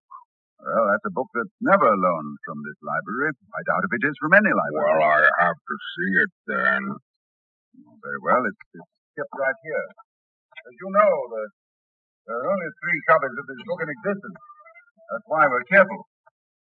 Here, you can look at it on this table. Wizard said it would be on page 751. What? What is it you're looking for? The formula, the long chant. The one that opens the gate to Yog Sothoth.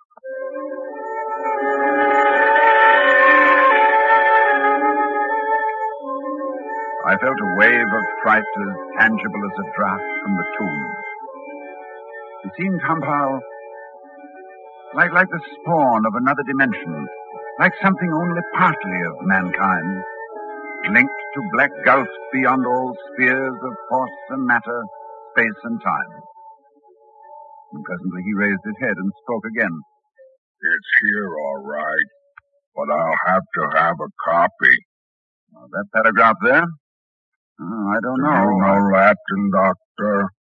Yes, certainly. Then read it, Doctor. Let's hear how you make it out. All right, that shouldn't be difficult. Uh, let's see. Uh, No, nor is it to be thought um, that man is the oldest or the last of Earth's masters. The old ones were, and the old ones shall be. Not in the, the, the spaces that we know, but, but between them. But only Yog Sothoth knows the gate. Yog Sothoth is the gate to, to, to where the old ones broke through of old. Their hands are uh, at your throat, yet ye see them not. Dr. Armitage, you see, I reckon I've got to take that book home. There's things in it I've got to try, and you can't hold me up. No, I'm sorry. I tell you, Doctor, I'll have the book sooner or later, no matter what. You see, it that's waiting for me at home won't wait much longer.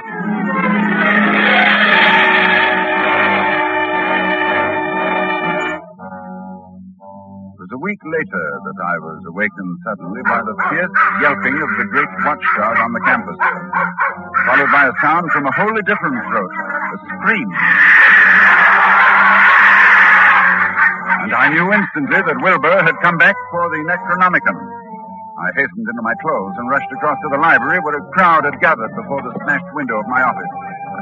Inside there was a fearful groaning and growling, and some instinct warned me that what was taking place there was not for, for unfortified eyes to see. I brushed back the crowd, motioning only to Professor Rice to come in with me.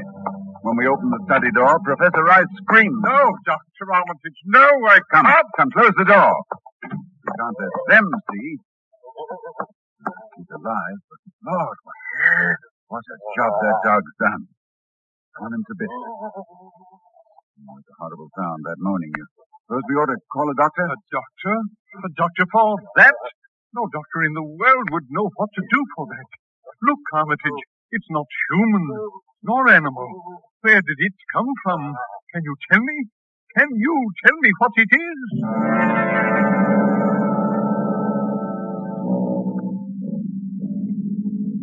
No, I couldn't tell what Wilbur Whately was. The thing that lay half bent on its side in a pool of greenish yellow thickness was nine feet tall. The dogs had torn off all the clothing and some of the skin.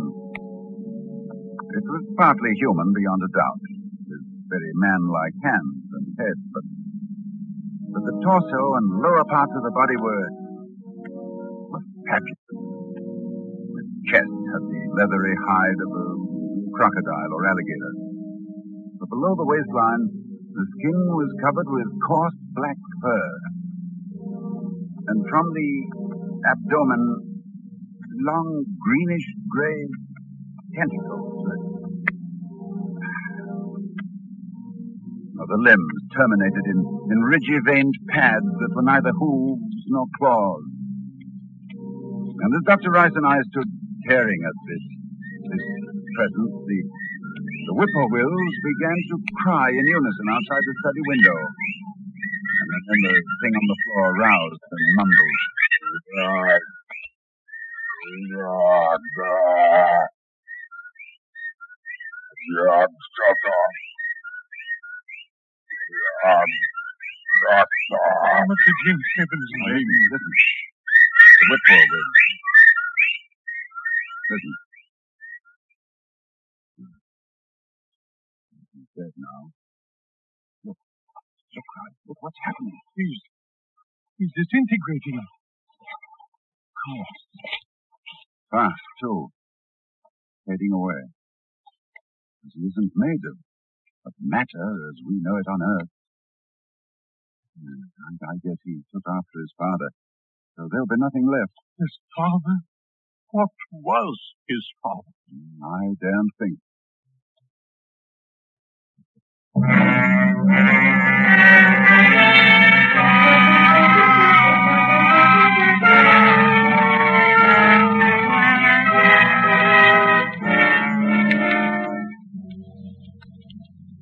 thought then that what came into our world with Wilbur Whately left with him. I forgot what he himself had told me of it, which was waiting in the sealed house Wizard Whately had built, where the cattle were driven to disappear.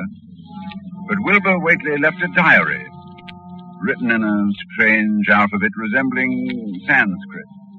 And I worked off and on for weeks to decipher it. And finally, I read the following passage written by Wilbur when he was no more than eight years old. That upstairs is more ahead of me than I had thought it would be, and is not like to have much earth brain. I can see it a little when I make the sign or blow the powder of Ibn Ghazi at it.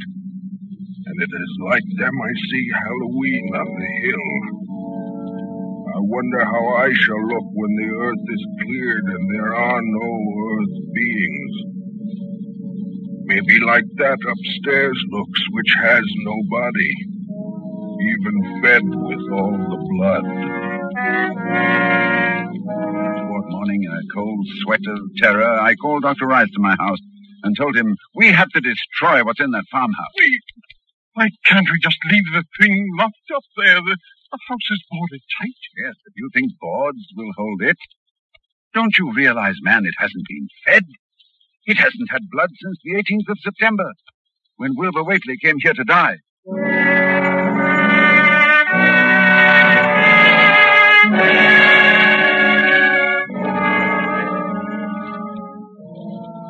Left for Dunwich that night, and we've been here on Sentinel Hill ever since, working desperately to discover the formula in time. But a week ago tonight, shortly after dawn. Yeah, hello? Dr. Armitage, this is Lem Brown. I, I was just up beyond the glen, Doctor, looking for cows I lost last night. Yes, Lem? Well, Doctor, something's been there. Smells like thunder, and there's prints in the road.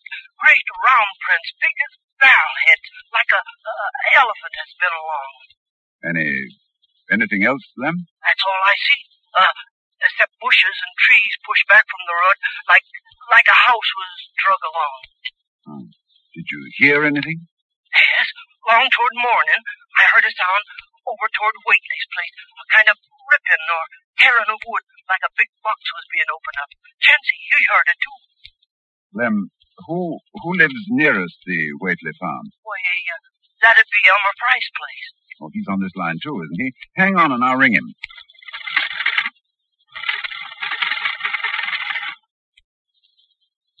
Yes, Dr. Armitage, this is Central.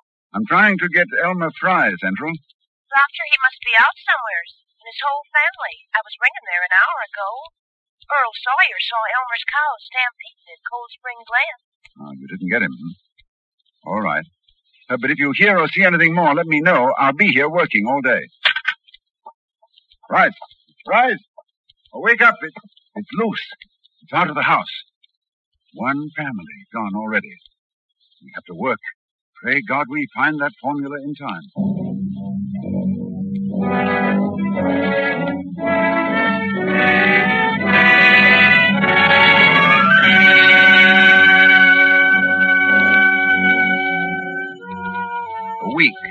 Since it broke loose.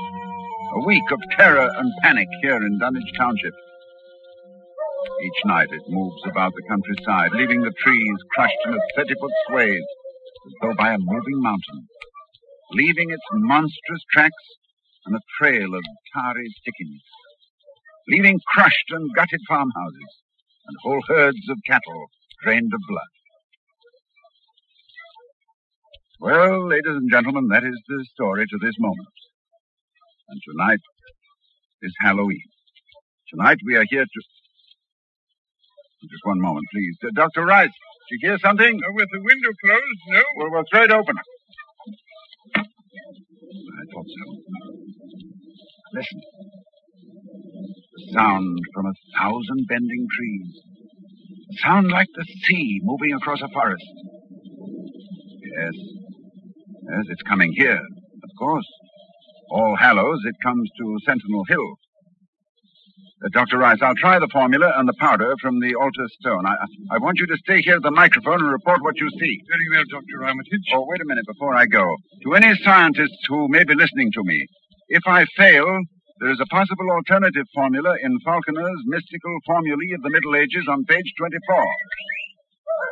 This, well, there are the whippoorwills. I better get out there. Take over, Dr. Wright. Yes.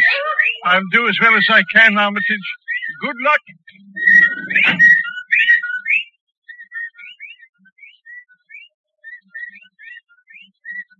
Ladies and gentlemen, Dr. Armitage is climbing to the top of the hill, to the altar stone. I can see him plainly, for the moon is high and the night clear. Down the hill toward the dark village, I can see the grasses and shrubbery bending down, marking the monster's ascent.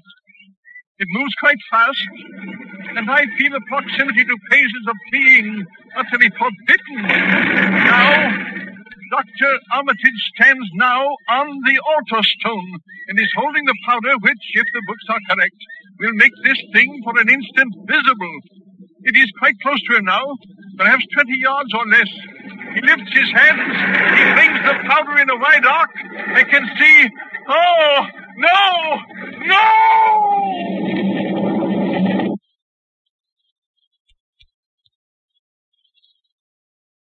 Dr. Rice. Come in, Dunwich. Ladies and gentlemen, this is your suspense announcer. Due to conditions. Oh, just a moment, please.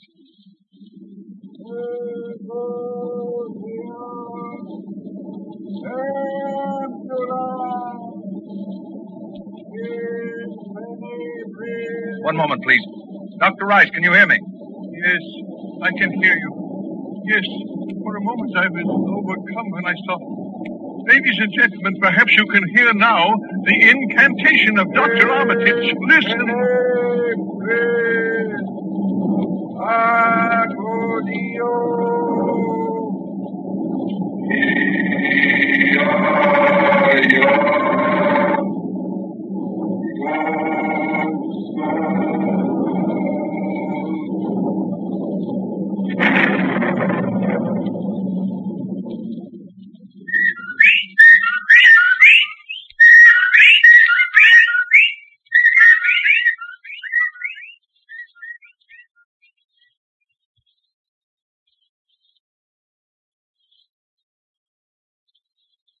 The whippoorwills mean death.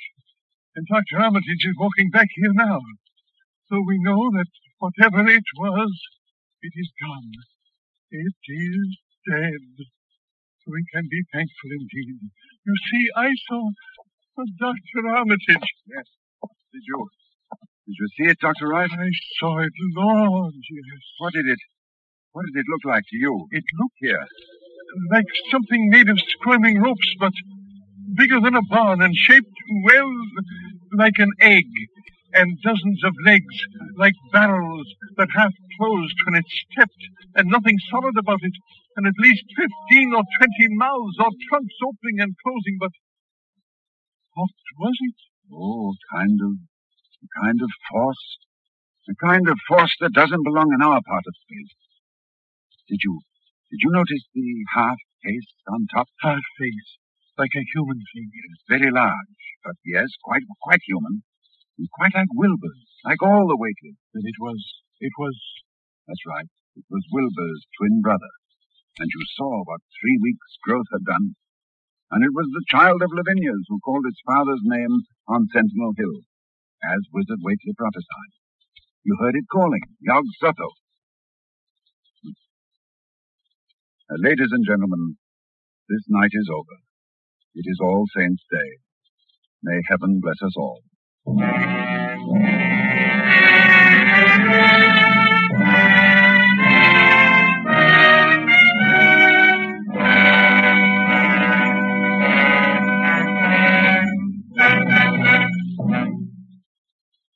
The Dunwich Horror, with Ronald Colman as your star of suspense.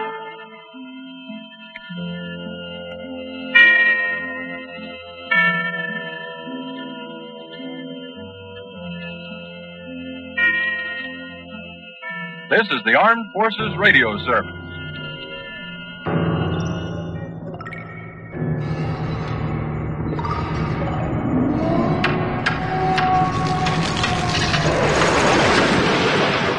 Good evening, dear listeners. I am Barnabas Collins. I hope you will forgive the intrusion, and I hope that you have been enjoying Broken Sea Audio Productions' OTR Swagcast. Please allow me to introduce the next haunting episode of Dark Shadows.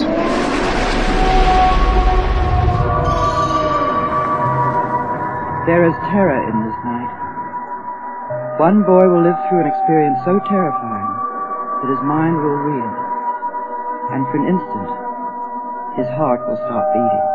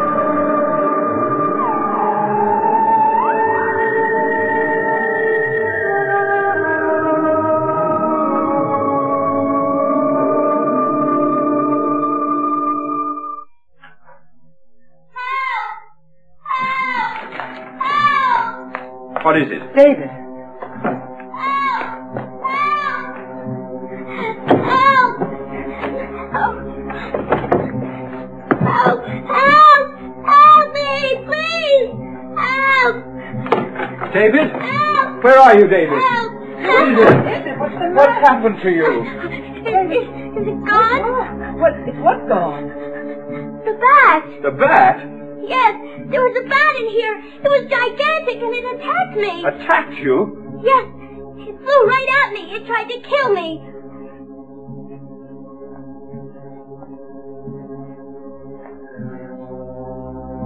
David, there is no bat in this room. That's right, darling. Look around. There's nothing here.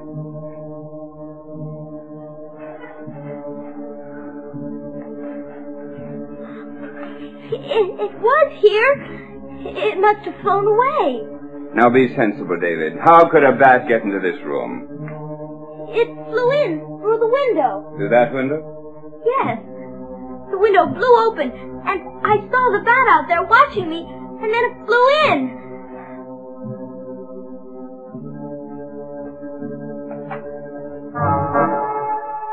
Look at this window, David.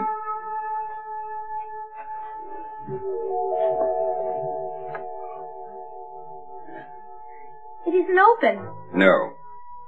It's closed. And it's bolted. It was open. I saw the bat fly in here. Now, David, You don't believe me, do you? I'm trying to believe everything you tell me, son. But you don't.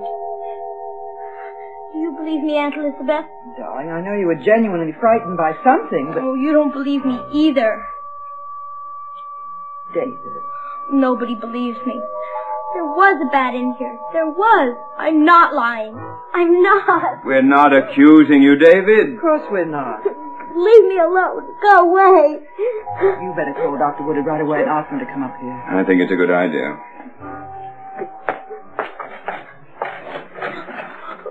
Why are you calling a doctor? I'm not sick. No, but he'll give you something to calm you down. Aunt Elizabeth, I'm not lying. Why can't you believe that? I'm not accusing you of lying, David. But you don't believe me, do you? I believe that you were ri- frightened by something you saw, but it was only your imagination. It wasn't my imagination. The bat was here. It was. David, calm down. It was. It was. All right, I believe you. You do? Yes, now calm down. The bat was here, and I know why it was here. Why was it here? He sent it after me. He? Yes, Cousin Barnabas. Cousin Barnabas hates me. Oh, David. He sent the bat because he wants me to die. He wants me to die. He wants me to die.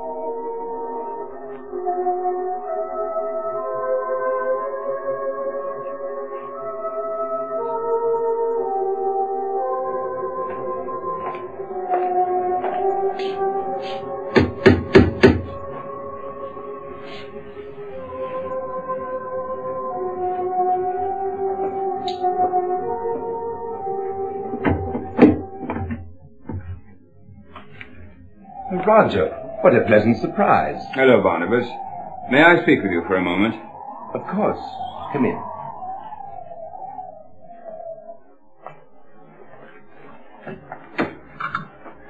Well, we've seen very little of each other lately.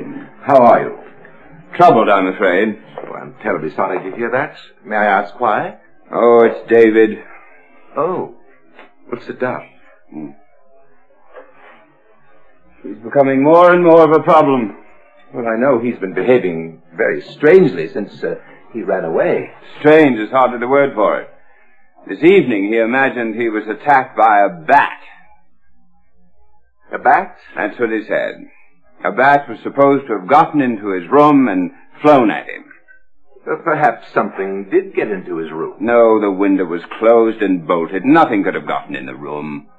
How curious. I would have thought he was lying if he hadn't been so genuinely terrified. It must have been some hallucination that was quite real to him. He was so upset we had to call Dr. Woodard, and I'm going to suggest that he recommend a psychiatrist. The boy obviously needs one. I'm terribly sorry to hear about this. I wish there was something I could do to help. Oh, thank you, but there's nothing you can do. It's our problem. Oh, which reminds me, I'm forgetting the reason for my visit. I owe you an apology. An apology? For what? Didn't Miss Hoffman tell you? She found David prowling around here this afternoon. Oh. Why, yes. Yes. She did mention it. I've made him promise that it will never happen again. I'll see to it that he keeps his promise this time. But how could he have gotten in here? The, the front door was locked. Oh, I don't know. David has a rare talent for being places he shouldn't be. What was he looking for? Oh, it's so absurd, I hesitate to tell you. Oh, please, I, I'd like to know. He thinks you've something hidden here.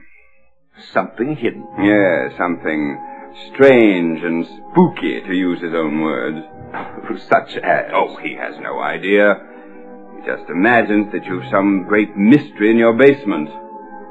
Why my basement? Because he found the basement door locked. This stimulated his imagination, so he's quite convinced that you have some dark mystery in the basement. Have you ever heard of such utter nonsense? Of course not. But uh, there's nothing uh, there but a, but a lot of odds and ends. Well, of course there isn't. Well, if I can uh, show you myself, I would be quite glad to. I wouldn't dream of wasting my time or yours. But I don't know what I'm going to do about David. His fantasies are getting wilder and wilder. Each day he comes up with something new. Today he announced that he'd had another visit by his ghostly friend. Oh, his little friend Sarah? Yes. She appeared to him last night, in the middle of the night, which of course provoked his coming here this afternoon. Well, what did that mean? She supposedly warned him to stay away from this house. There's danger here for him, she says. That was. Well, what else did she say? Oh, that's all she said, as far as I know. Of course it. It must have been a dream. Of course it was a dream. He's had a succession of nightmares. One of them was about you. About me? Yes. Don't laugh, but he dreamed that he saw you rising out of a coffin. A coffin? Yes, the dream terrified him so he woke up screaming. Oh, how could he possibly have dreamt a thing like that about me? Well, why does he imagine any of these things? None of them make sense. Roger, may I make a suggestion? I'd welcome one. Had you ever thought of the idea of sending him away for a while? Sending him away? Yes, the legends of Collinwood seem to have affected his mind. Perhaps he should be sent to a special school where he would get special care and attention. At least until these hallucinations are gone. Well, I would agree to it, but Liz would never go along with it. Well, perhaps we should uh, both speak to her. I'll mention it tonight, but I can predict her reaction. She's very possessive where David is concerned. Well, perhaps we should try to convince her that sending him away would be the best thing for David. For everyone involved.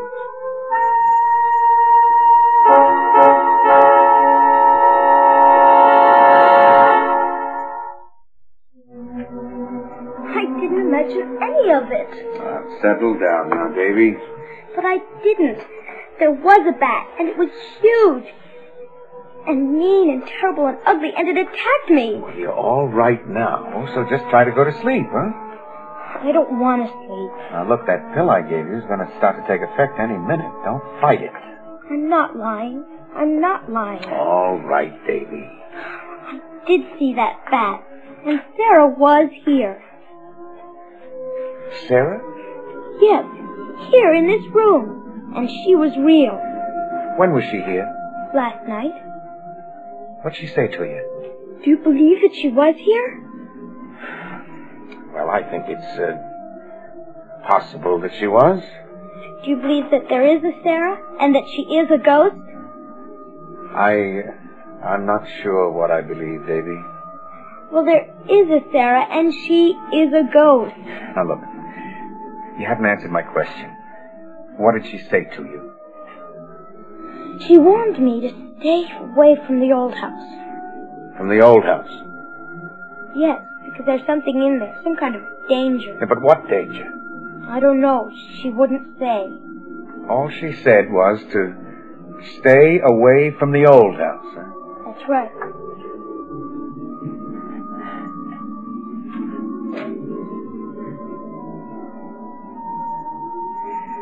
Did she say anything else?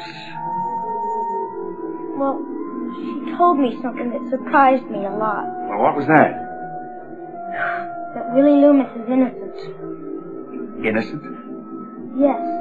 She told me that she didn't do anything that she was supposed to have done. Well, then who did? Well, I don't know. She wouldn't exactly say. She wouldn't or or couldn't? Well, I'm not sure. I think she knew, but she just wouldn't tell me. Because Sarah seems to know almost everything. Yes, she does. Do you believe that she's right about Willie? I don't know. Well, she was right about Maggie Evans being alive. Yes, she was. I think she's right about Willie, too. She may be. I sort of liked Willie. I don't really think he could do anything to hurt anyone. Davy, did did she say anything else? No, she didn't. She didn't stay long. She never does. I see. I'm sort of sleepy. Well, relax then. Time to go to sleep. Do you believe what I told you about Sarah? Come on now. Close your eyes and relax. Well, it is true. It is true.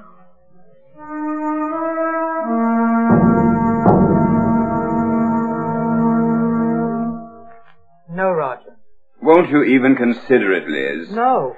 But we've got to think about the boy. I'm thinking about David. This is his home. He'd be miserable if we sent him away to a special school. The legends of Collinwood are obviously affecting his mind. Oh, I admit he's over-imaginative. Over-imaginative? Is that what you call his fantasies about being attacked by a bat? I'm as alarmed about that as you are. But we've got to do something to help him. I agree, but sending him away is not the answer. Liz. I refuse to argue about it, Roger. He needs us now more than ever. I will not send him away. All right, Liz, all right. Oh, Roger. This is Stoddard. How is he? He's uh, sleeping now. Physically, he's fine. And mentally? I'm not sure. Doctor, can you recommend a psychiatrist? Psychiatrist? Yes, he needs one, Liz. We've got to find out about these fantasies. If they are fantasies. But of course they're fantasies. What else could they be? Again, I'm not sure. What are you hinting at? Roger, it's just possible, barely possible, that David isn't imagining these things that have been happening to him. How is it possible? Well, I. I can't explain what I mean. All I can say is that I find everything David tells me strange, but interesting. Extremely interesting.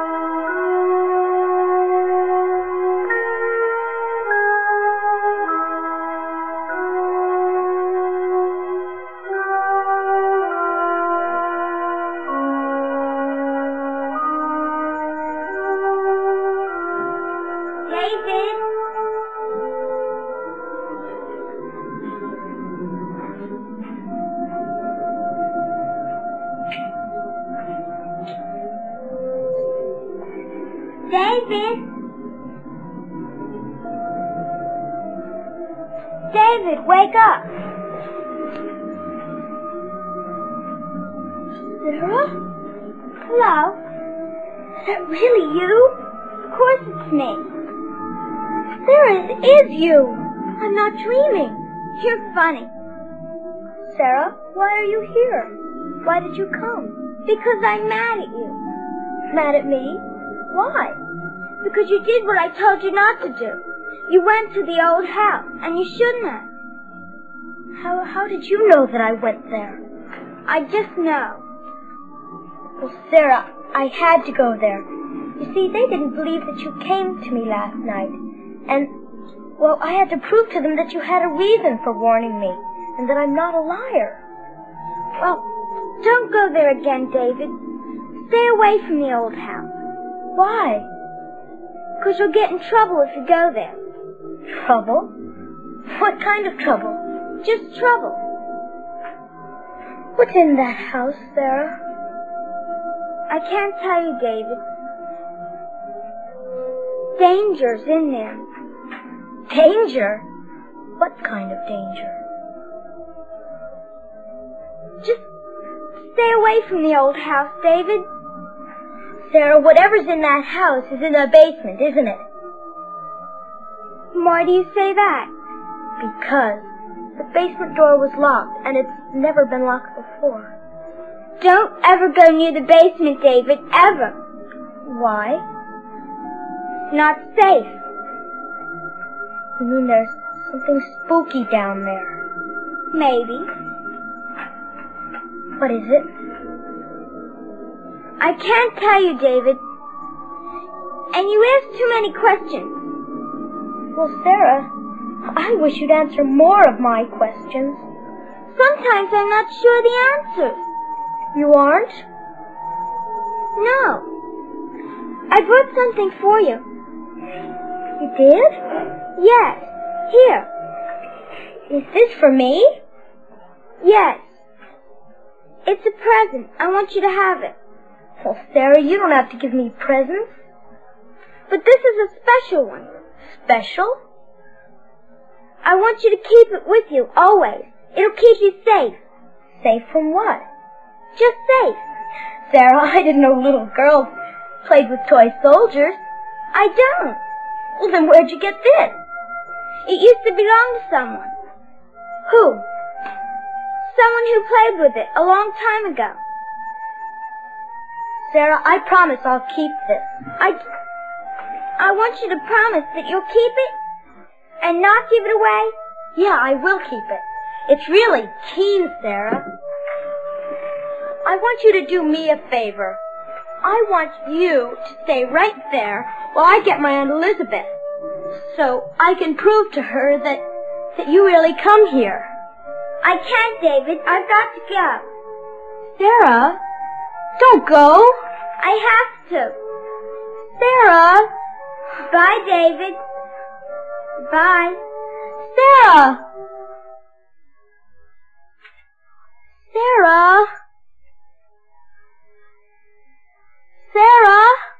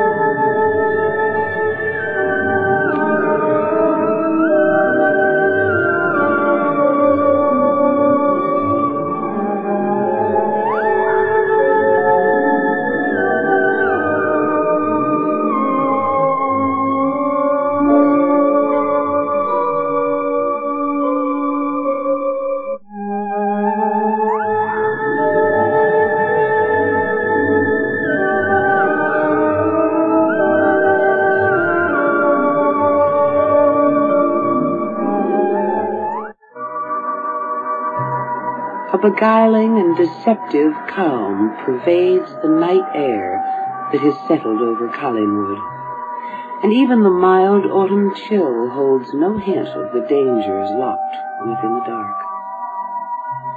But evil, like a savage beast, shows its full cruelty only when threatened. And through this night, and the day and night to come, the threat will mount, and the evil will feel itself forced to exercise the fullness of its power.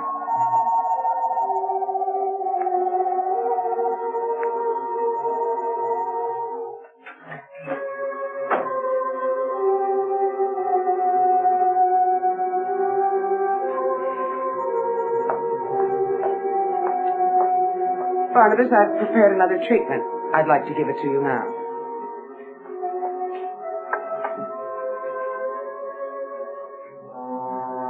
Did you hear me?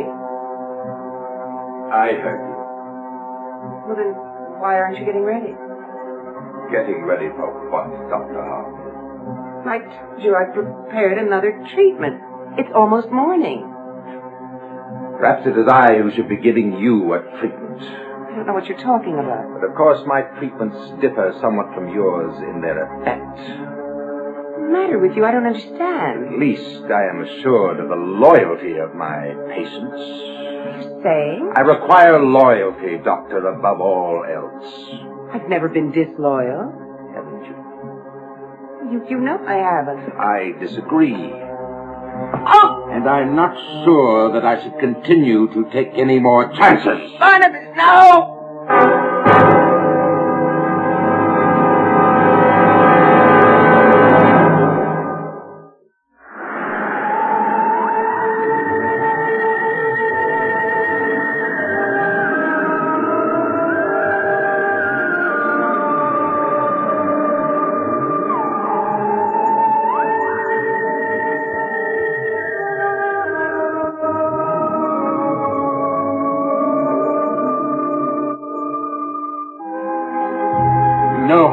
Protected I am during the day, and yet you failed to protect me. I don't know what you're talking about. Think, Doctor, think. Please, Barnabas, tell me exactly what you're trying to say. I have told you. I demand complete loyalty. You've had it for me. I put myself in terrible danger for you time and time again. What if I were the one in danger? Would you warn me? Would you tell me? When didn't I? Earlier this afternoon. You, you weren't in any danger. That, at this moment, is not the point. Th- then what is the point? The point is that I am in danger. Now, someone was here. Someone was in this in this room. that- Someone came to the basement door. Is that what you, all this is about? Then there was someone here. Yes, yes, David was here. That's better. And he did come to the basement door. Yes, but he didn't get any farther. Well, what do you mean? Weren't in any danger, Barnabas. I was in danger, and you didn't tell me. I had to learn inadvertently from my cousin Roger. There was there was no need for you to know because nothing happened. You were afraid if I did know that I might do something to David. Oh, you told me that you knew how to cope with him. I do. As a matter of fact, I had. What did you do? Don't worry. The boy is quite safe.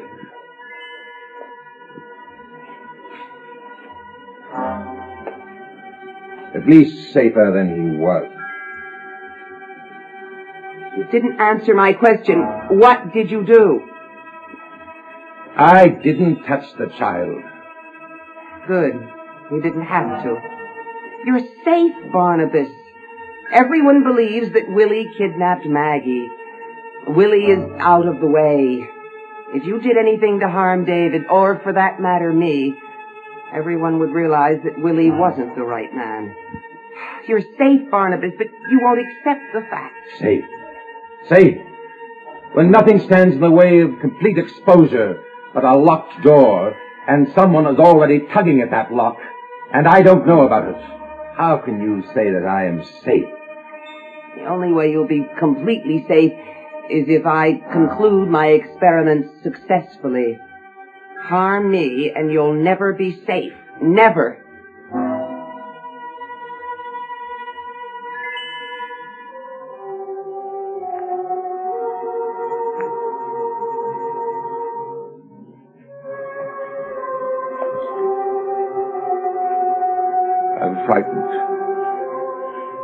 I've come such a great distance.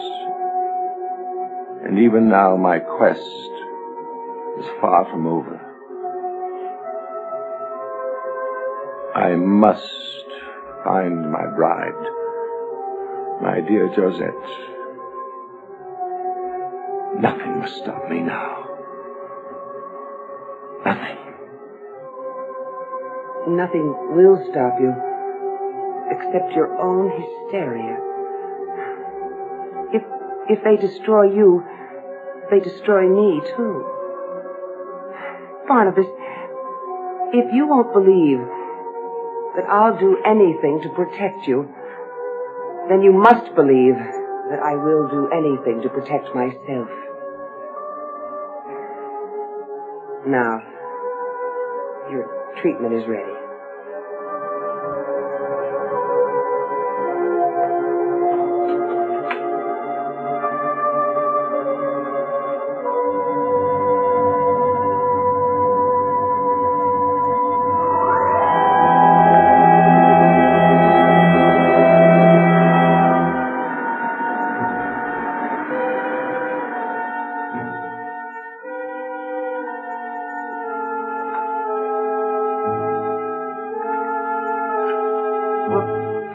See David all day, and then just a few minutes ago, when Mrs. Johnson brought in the tea, she told me that Dr. Woodard had been to see him last night. Is, is he sick? No. At least not physically. You mean he had another one of tho- those nightmares? Apparently. Rather, I hope it was a nightmare. Do you think something real happened? No, not real. Well, I don't understand. Well, if it wasn't a nightmare, it could have been an actual hallucination. Hallucination? Yes, that is worse than a nightmare. But what what happened? What what does David think happened? He said a bat, a huge bat, was hovering outside his window, then got into his room and began to attack him. A bat? Yes. We heard his screams, and when we got upstairs, we found the poor little fellow cowering in the corner. Do you know, actually, it, it could have been a bat. I have seen them outside on the grounds at night. No, it couldn't have been. Why are you so sure? Because David described the bat as an impossible size and then said it just disappeared. I see.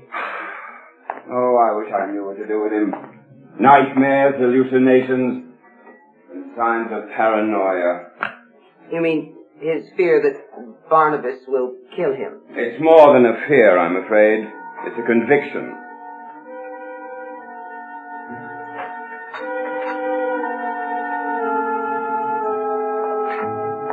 Would you like to know what I think? I know already. You think the boy's very sick, don't you? No, not necessarily. I think he's highly strung and very imaginative. Yes, to say the least. I think it might be a good idea to send him away. To school, I mean. Strange that you mention that. Barnabas himself suggested it last night. He did? Yes, I went down to the old house to apologize for David's intrusion yesterday. And I couldn't help but tell him about David's difficulties. You, you, you told him all about David's nightmare and and his fear that Barnabas is going to kill him? Well, the whole thing has me so worried I couldn't help but talk about it. I know that you suggested that I shouldn't, but Only because I thought it might upset Barnabas. he didn't seem too upset. He understands that David has a wild imagination. He even felt sorry for him. That's when he suggested sending him away to school. What do you think of the idea? Well, I think it's a very good idea. Then David will be going away. I don't know. His Aunt Elizabeth is completely opposed. But if it's for David's good. I'm still hoping to convince her, but my sister isn't the most tractable of opponents. Yet she knows as well as I do that the situation can't be allowed to continue. If David continues to imagine these things about his cousin, about the evil in the old house. Something very drastic will have to be done. They're going to send me away. They don't believe me. They, they're going to send me away. No, I won't let them do it. I'll prove to them that I'm right. I'll prove to them that there's something terrible in the basement. Stay away from the old house. Sarah? Danger. Sarah! Don't go near the basement. Ever. Danger. Danger. Danger. But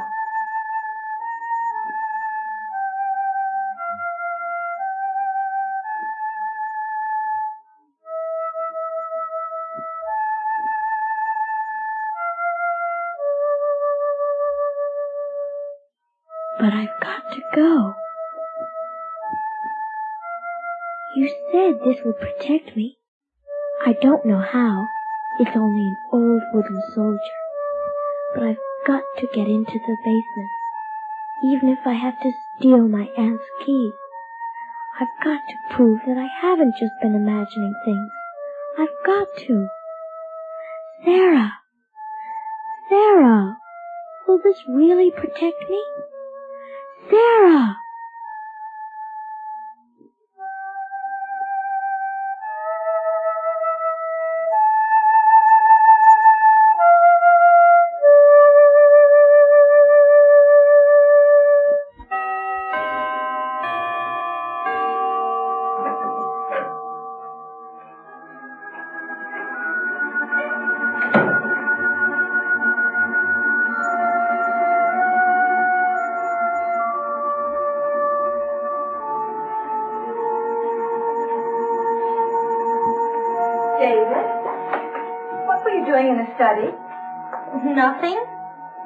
Nothing? Always means you're up to something. What was it?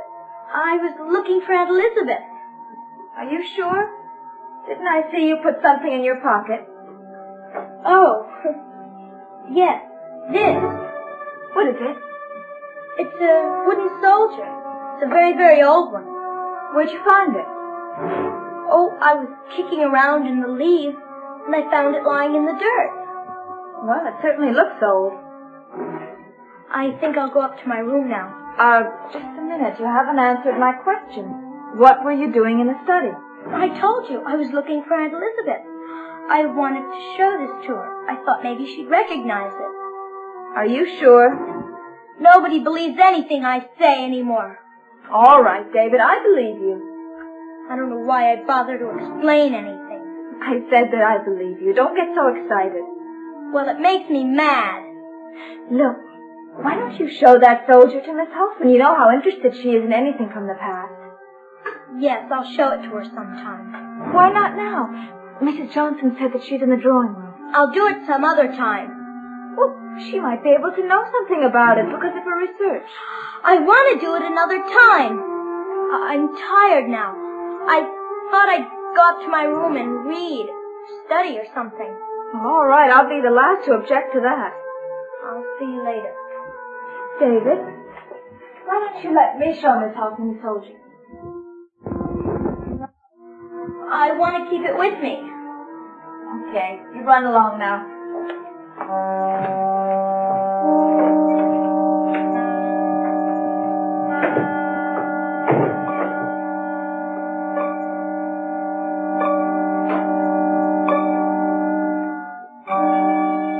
Well, Dave seems to be much better. He actually volunteered to do some studying. Well, that's encouraging. He seems to be quite pleased with himself. He's found himself a treasure. A treasure? Yes, it's an antique. A very old toy soldier. I think you might be interested in it. Oh, is it that unusual? Only because it's obviously so old. Oh, how old? I think that's something you probably know better than I would. But it's so nice to see David pleased by something that's so simple.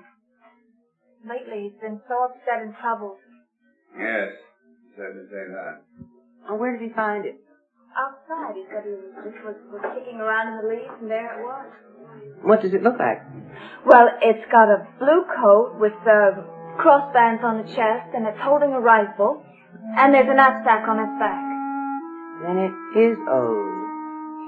How do you know? I, I think I've seen something looks like that in, a, in an old family album. Do you mean that that you might know who it belonged to? Well, well, I'm not sure, not exactly, but but there was a picture of a little girl, and she was holding a doll, and a little boy was holding a little toy soldier that sounds quite like that. Of course, it may not be exactly the same soldier, but if I could see it, and David could tell me exactly where he saw it, Well, where he he, found he's it. up in his room. Why don't you go up and ask him? I know he'd be very interested. I will. I'll be interested too.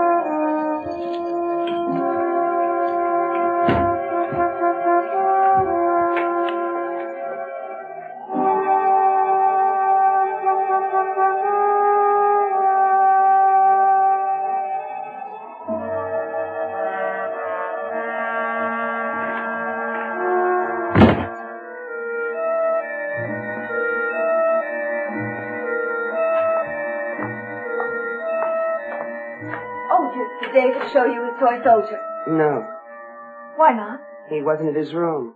But he just went up a little while ago. He said he was going to do some studying. Yes, but he must have changed his mind. Maybe he's in the kitchen pestering Mrs. Johnson. Or maybe What? Maybe he went down to the old house. But he knows he's not supposed to go down there. That never stopped him before. Why did he have to disobey like that? You said that he had a fascination for the old house. I don't know why he goes down there when he's so frightened of, of his cousin, and every time he goes there, he just gets more frightened. And besides, it's going to be dark in a little while. I'll go find him. I'd better go with you. No. Oh, I, I mean, it's, there's no point in both of us going. I want to go down there anyway and see if I can find the picture that I was talking about. He may be around here somewhere in the kitchen or around the house. But you don't need to come with me. Well, I, I don't want him to, to come home alone in the dark. Well, I'll bring him home. But you said you wanted to look for your picture. Well, I can do that some other time. If he's there, I'll bring him back. There's no point in both of us going traipsing over. Well, all right, but I, I hope he's not there. I hope he's not too. Not that he's in any kind of a danger, but... Well, it just makes him so upset, and I think it makes Barnabas upset, too. Of course, there's no real danger.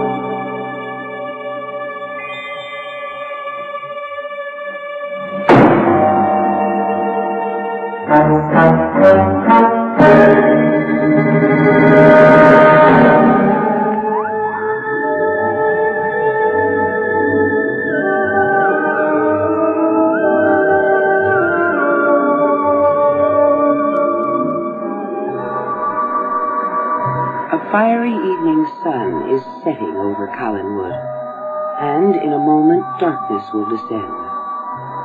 A small boy has broken into the old house on the great estate, determined to discover its secrets. His curiosity is about to place him in the greatest danger he has ever known.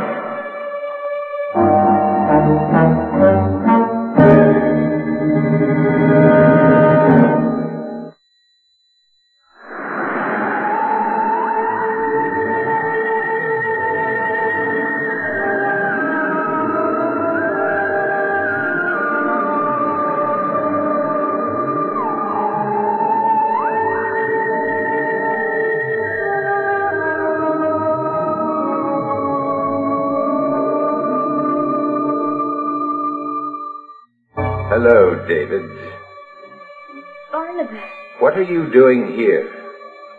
I... You promised your father that you wouldn't come sneaking in this house. Why did you break that promise? Well, what's the matter? Why don't you speak? Are you afraid of me? This coffin. What about it? What, what's it doing here? You ask a great many questions, David. Far too many for your own good. No, please, Please, what?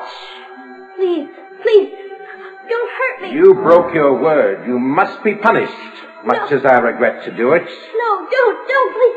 Help! Help! David!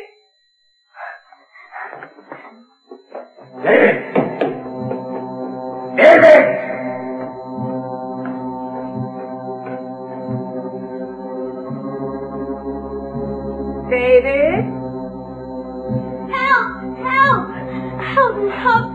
David! David, what, what's happening? What, what, what's going on? Barnabas, he, he's going to kill me. Kill you? I found him prowling around in the basement. What? Yes. I was about to give him a sound spanking. He grabbed me. He was going to kill me. Oh, now, David, no one's going to harm you. Stay away from me. Don't let him come near me. Uh, Barnabas is not going to harm you, are you, Barnabas? No, of course not. You see? Little boys who go around breaking into other people's houses should be punished. But I'll let your father do that. You're going to let me go back home? In a moment. After you've answered some questions. Questions? How did you get down in the basement? I, I took my Aunt Elizabeth's key. Oh? So there's another set of keys. Yes. Well, where are they? In my pocket. May I have them?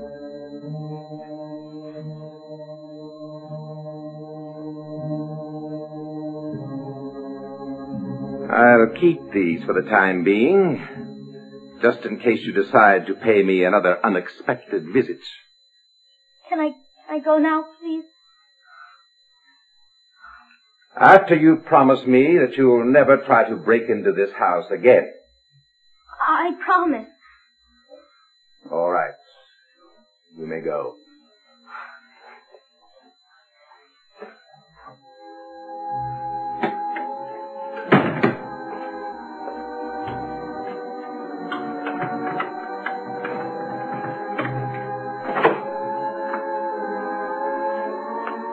What did he see in the basement?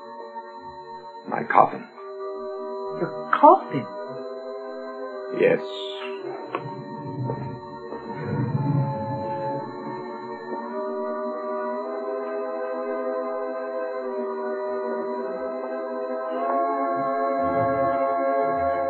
He'll, he'll run right back to Collinwood and tell everyone. Perhaps they won't believe him. But what if they do? Then whoever he tells is in possession of some very dangerous knowledge.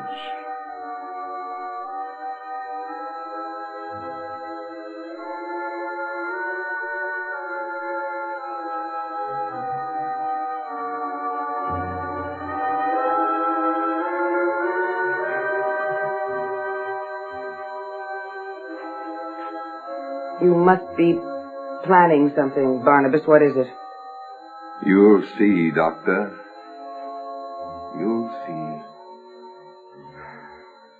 Barnabas, I hope you know what you're doing.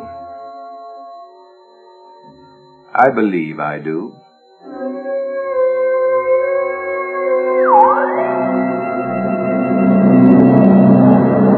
Disappeared? That's what Mrs. Johnson says. Vicky's out looking for him now, and Miss Hoffman is down at the old house. Where do you suppose he went? Don't know. But I'm getting worried about that kid. He's behaving very strangely lately. And according to Vicky, he's had all sorts of wild fantasies. Yeah, they are fantasies. What do you mean by that? Oh, I'm not sure what I mean myself, Burke. Now, what's up, Dave? I've never known you to talk in riddles, riddles before. Look, could we go into that room for a minute? I, I've got a question I want to ask.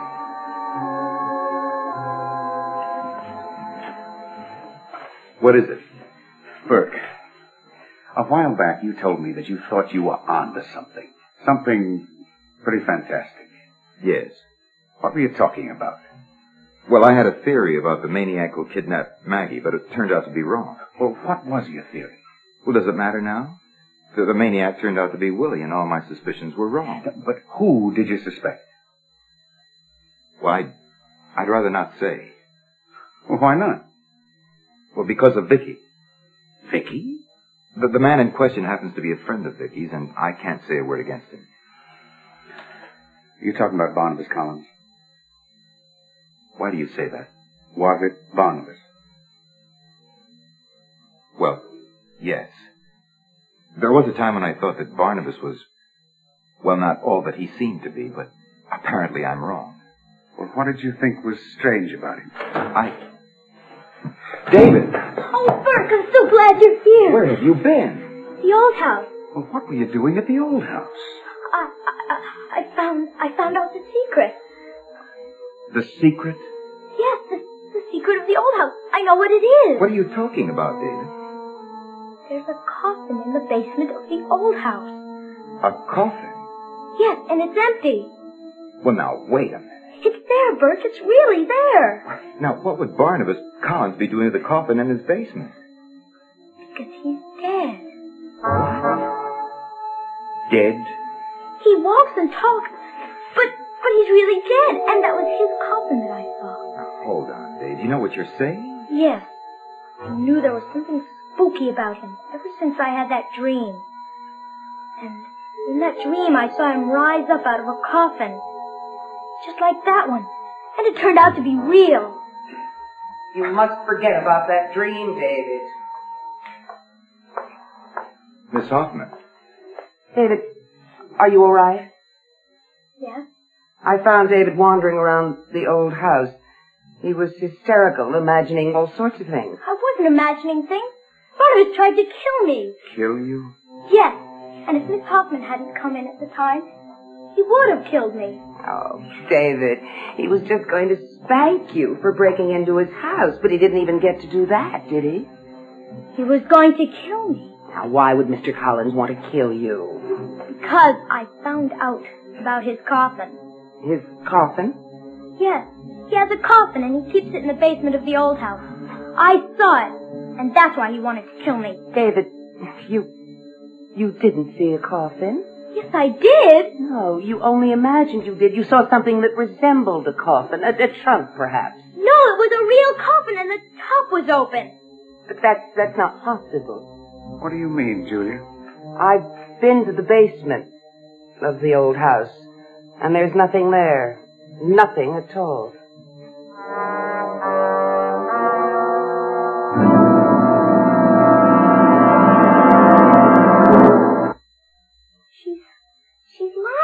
David.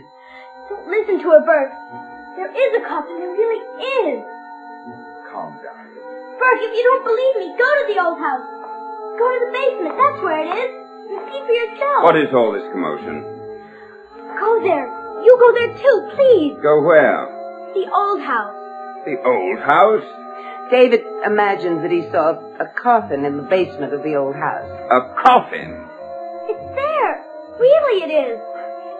Now, David, if you'd seen a coffin there, I would have too, and I didn't see anything. So there must not have been anything there. Why are you lying? Oh, I'm not lying. And, and neither are you. You just imagined you saw something, but, but you didn't see any coffin. Don't listen to her, Burke. She's lying. I don't know why, but she's lying. David, I will not have you talking to Miss Hoffman this way. Apologize at once. I won't apologize because she is lying. David. It, it, it's all right. He's, he's just excited. David, I'll take you up to your room. No. Stay away from me. Miss Hoffman isn't going to hurt you, David. She's going to protect him. She's his friend. She's going to help him. David, I've had enough of this nonsense. Go to your room. Burke, go to the old house. Make Barnabas show you the basement. Then you'll see a coffin. You'll see it. Did you hear me, David? Go to your room immediately. Yes, sir.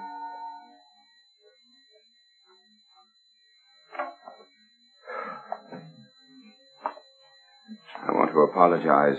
My son, Hoffman, I, I don't know what else to say. No, it's all right. I realize he's, he's highly disturbed. I wonder. Wonder what? How disturbed he really is. What does that mean? I think we ought to go to the old house. Whatever for? To check out the boy's word. Do you seriously think there's a grain of truth in this preposterous story? It is pretty far-fetched. All right, Burke. 99 chances out of a 100 it's nothing but the boy's imagination. But there is that one chance that he did see something. And I think we ought to check it out. What are you thinking, Doctor? Are you sus- do you suspect that there's something dire and sinister about my cousin? I am not accusing Barnabas of anything, but David has been accused of having fantasies.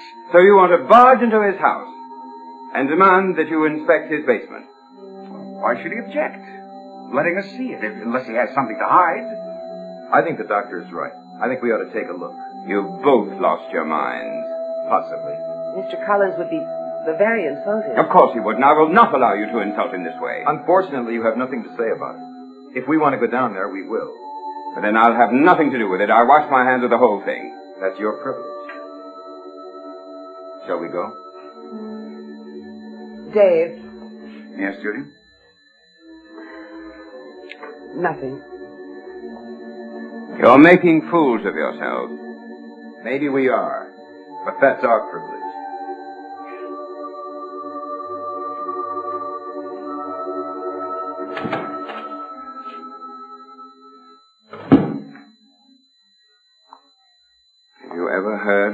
Utter nonsense in all your life? No. No, never.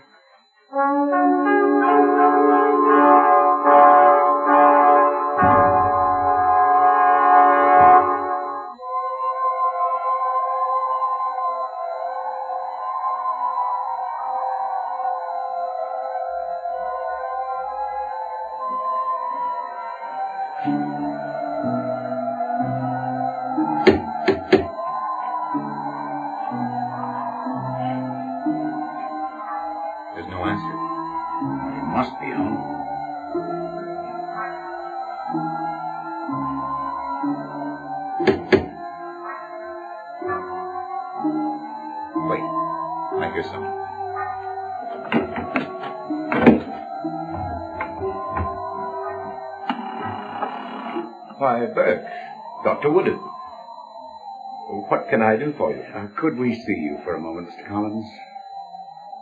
Of course. Come in. Thank you.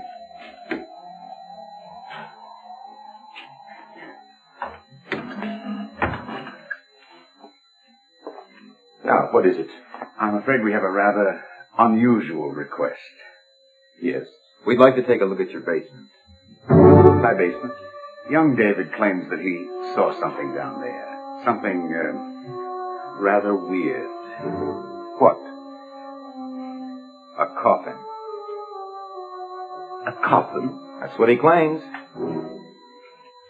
Poor cousin David. His fantasies are getting more and more out of hand. I'm really growing quite concerned for him. Then it is a fantasy. There's no coffin. Well, of course there isn't. What would I be doing with a coffin in my basement? It would be strange, to say the least. Well, I assure you there's nothing down there but uh, some old trunks and a lot of odds and ends. Then you won't mind our having a look. What? I said you won't mind our having a look. Well, I told you I, there's nothing down there. Won't you believe me? It's your word against David's. My word against the word of a, of a disturbed child? You prefer to believe him. We don't know who to believe, Mr. Collins. That's why we want to see for ourselves. I resent the implication of what you're saying. I find it quite insulting. I'm sorry. You know, it would be within my right to ask the both of you to leave this house immediately. We realize that. But we're not leaving until we have a look at your basement. And if I refuse to let you go down there, that wouldn't be a good idea. Are you threatening me, Mr. Devlin? No. We're asking you to show us your basement. If you've nothing to hide, then you, you shouldn't object to showing it to us. I dislike invasions of my privacy. That's why I refuse to let you see it. Refuse. Yes, refuse. I'm beginning to think that you are hiding something, Mr. Collins. Nonsense! Now please leave my house now. But we'll come back. With a search warrant if necessary. Wait. Why?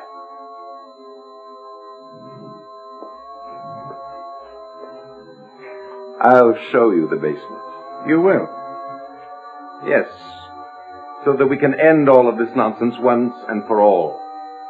Come with me.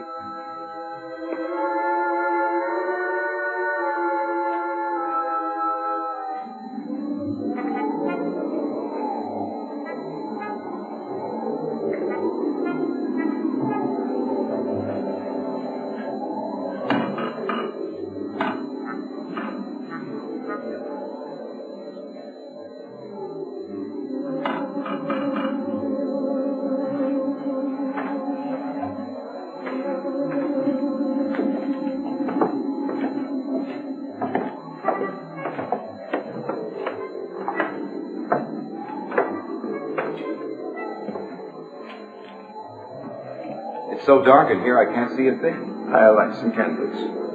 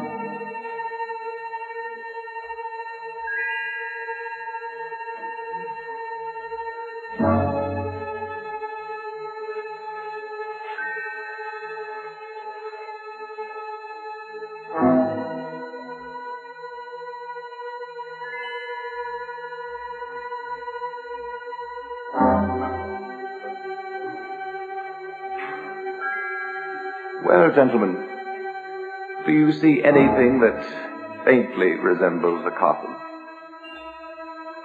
No. Are you willing to admit that you are wrong? We apologize, Mr. Collins. Obviously, the uh, coffin was a figment of David's imagination. Obviously.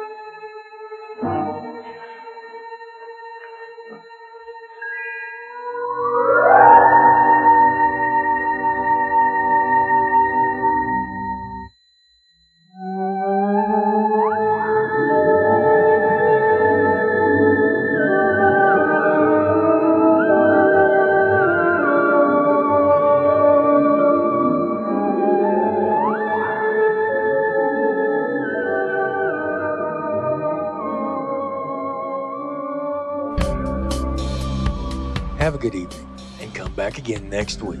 This has been Bill Holwig from West Texas for Broken Sea Audio Productions. www.brokensea.com. Good evening. Good evening. The music for tonight's episode was composed by Brian of Seraphic Panoply and Stevie Farnaby.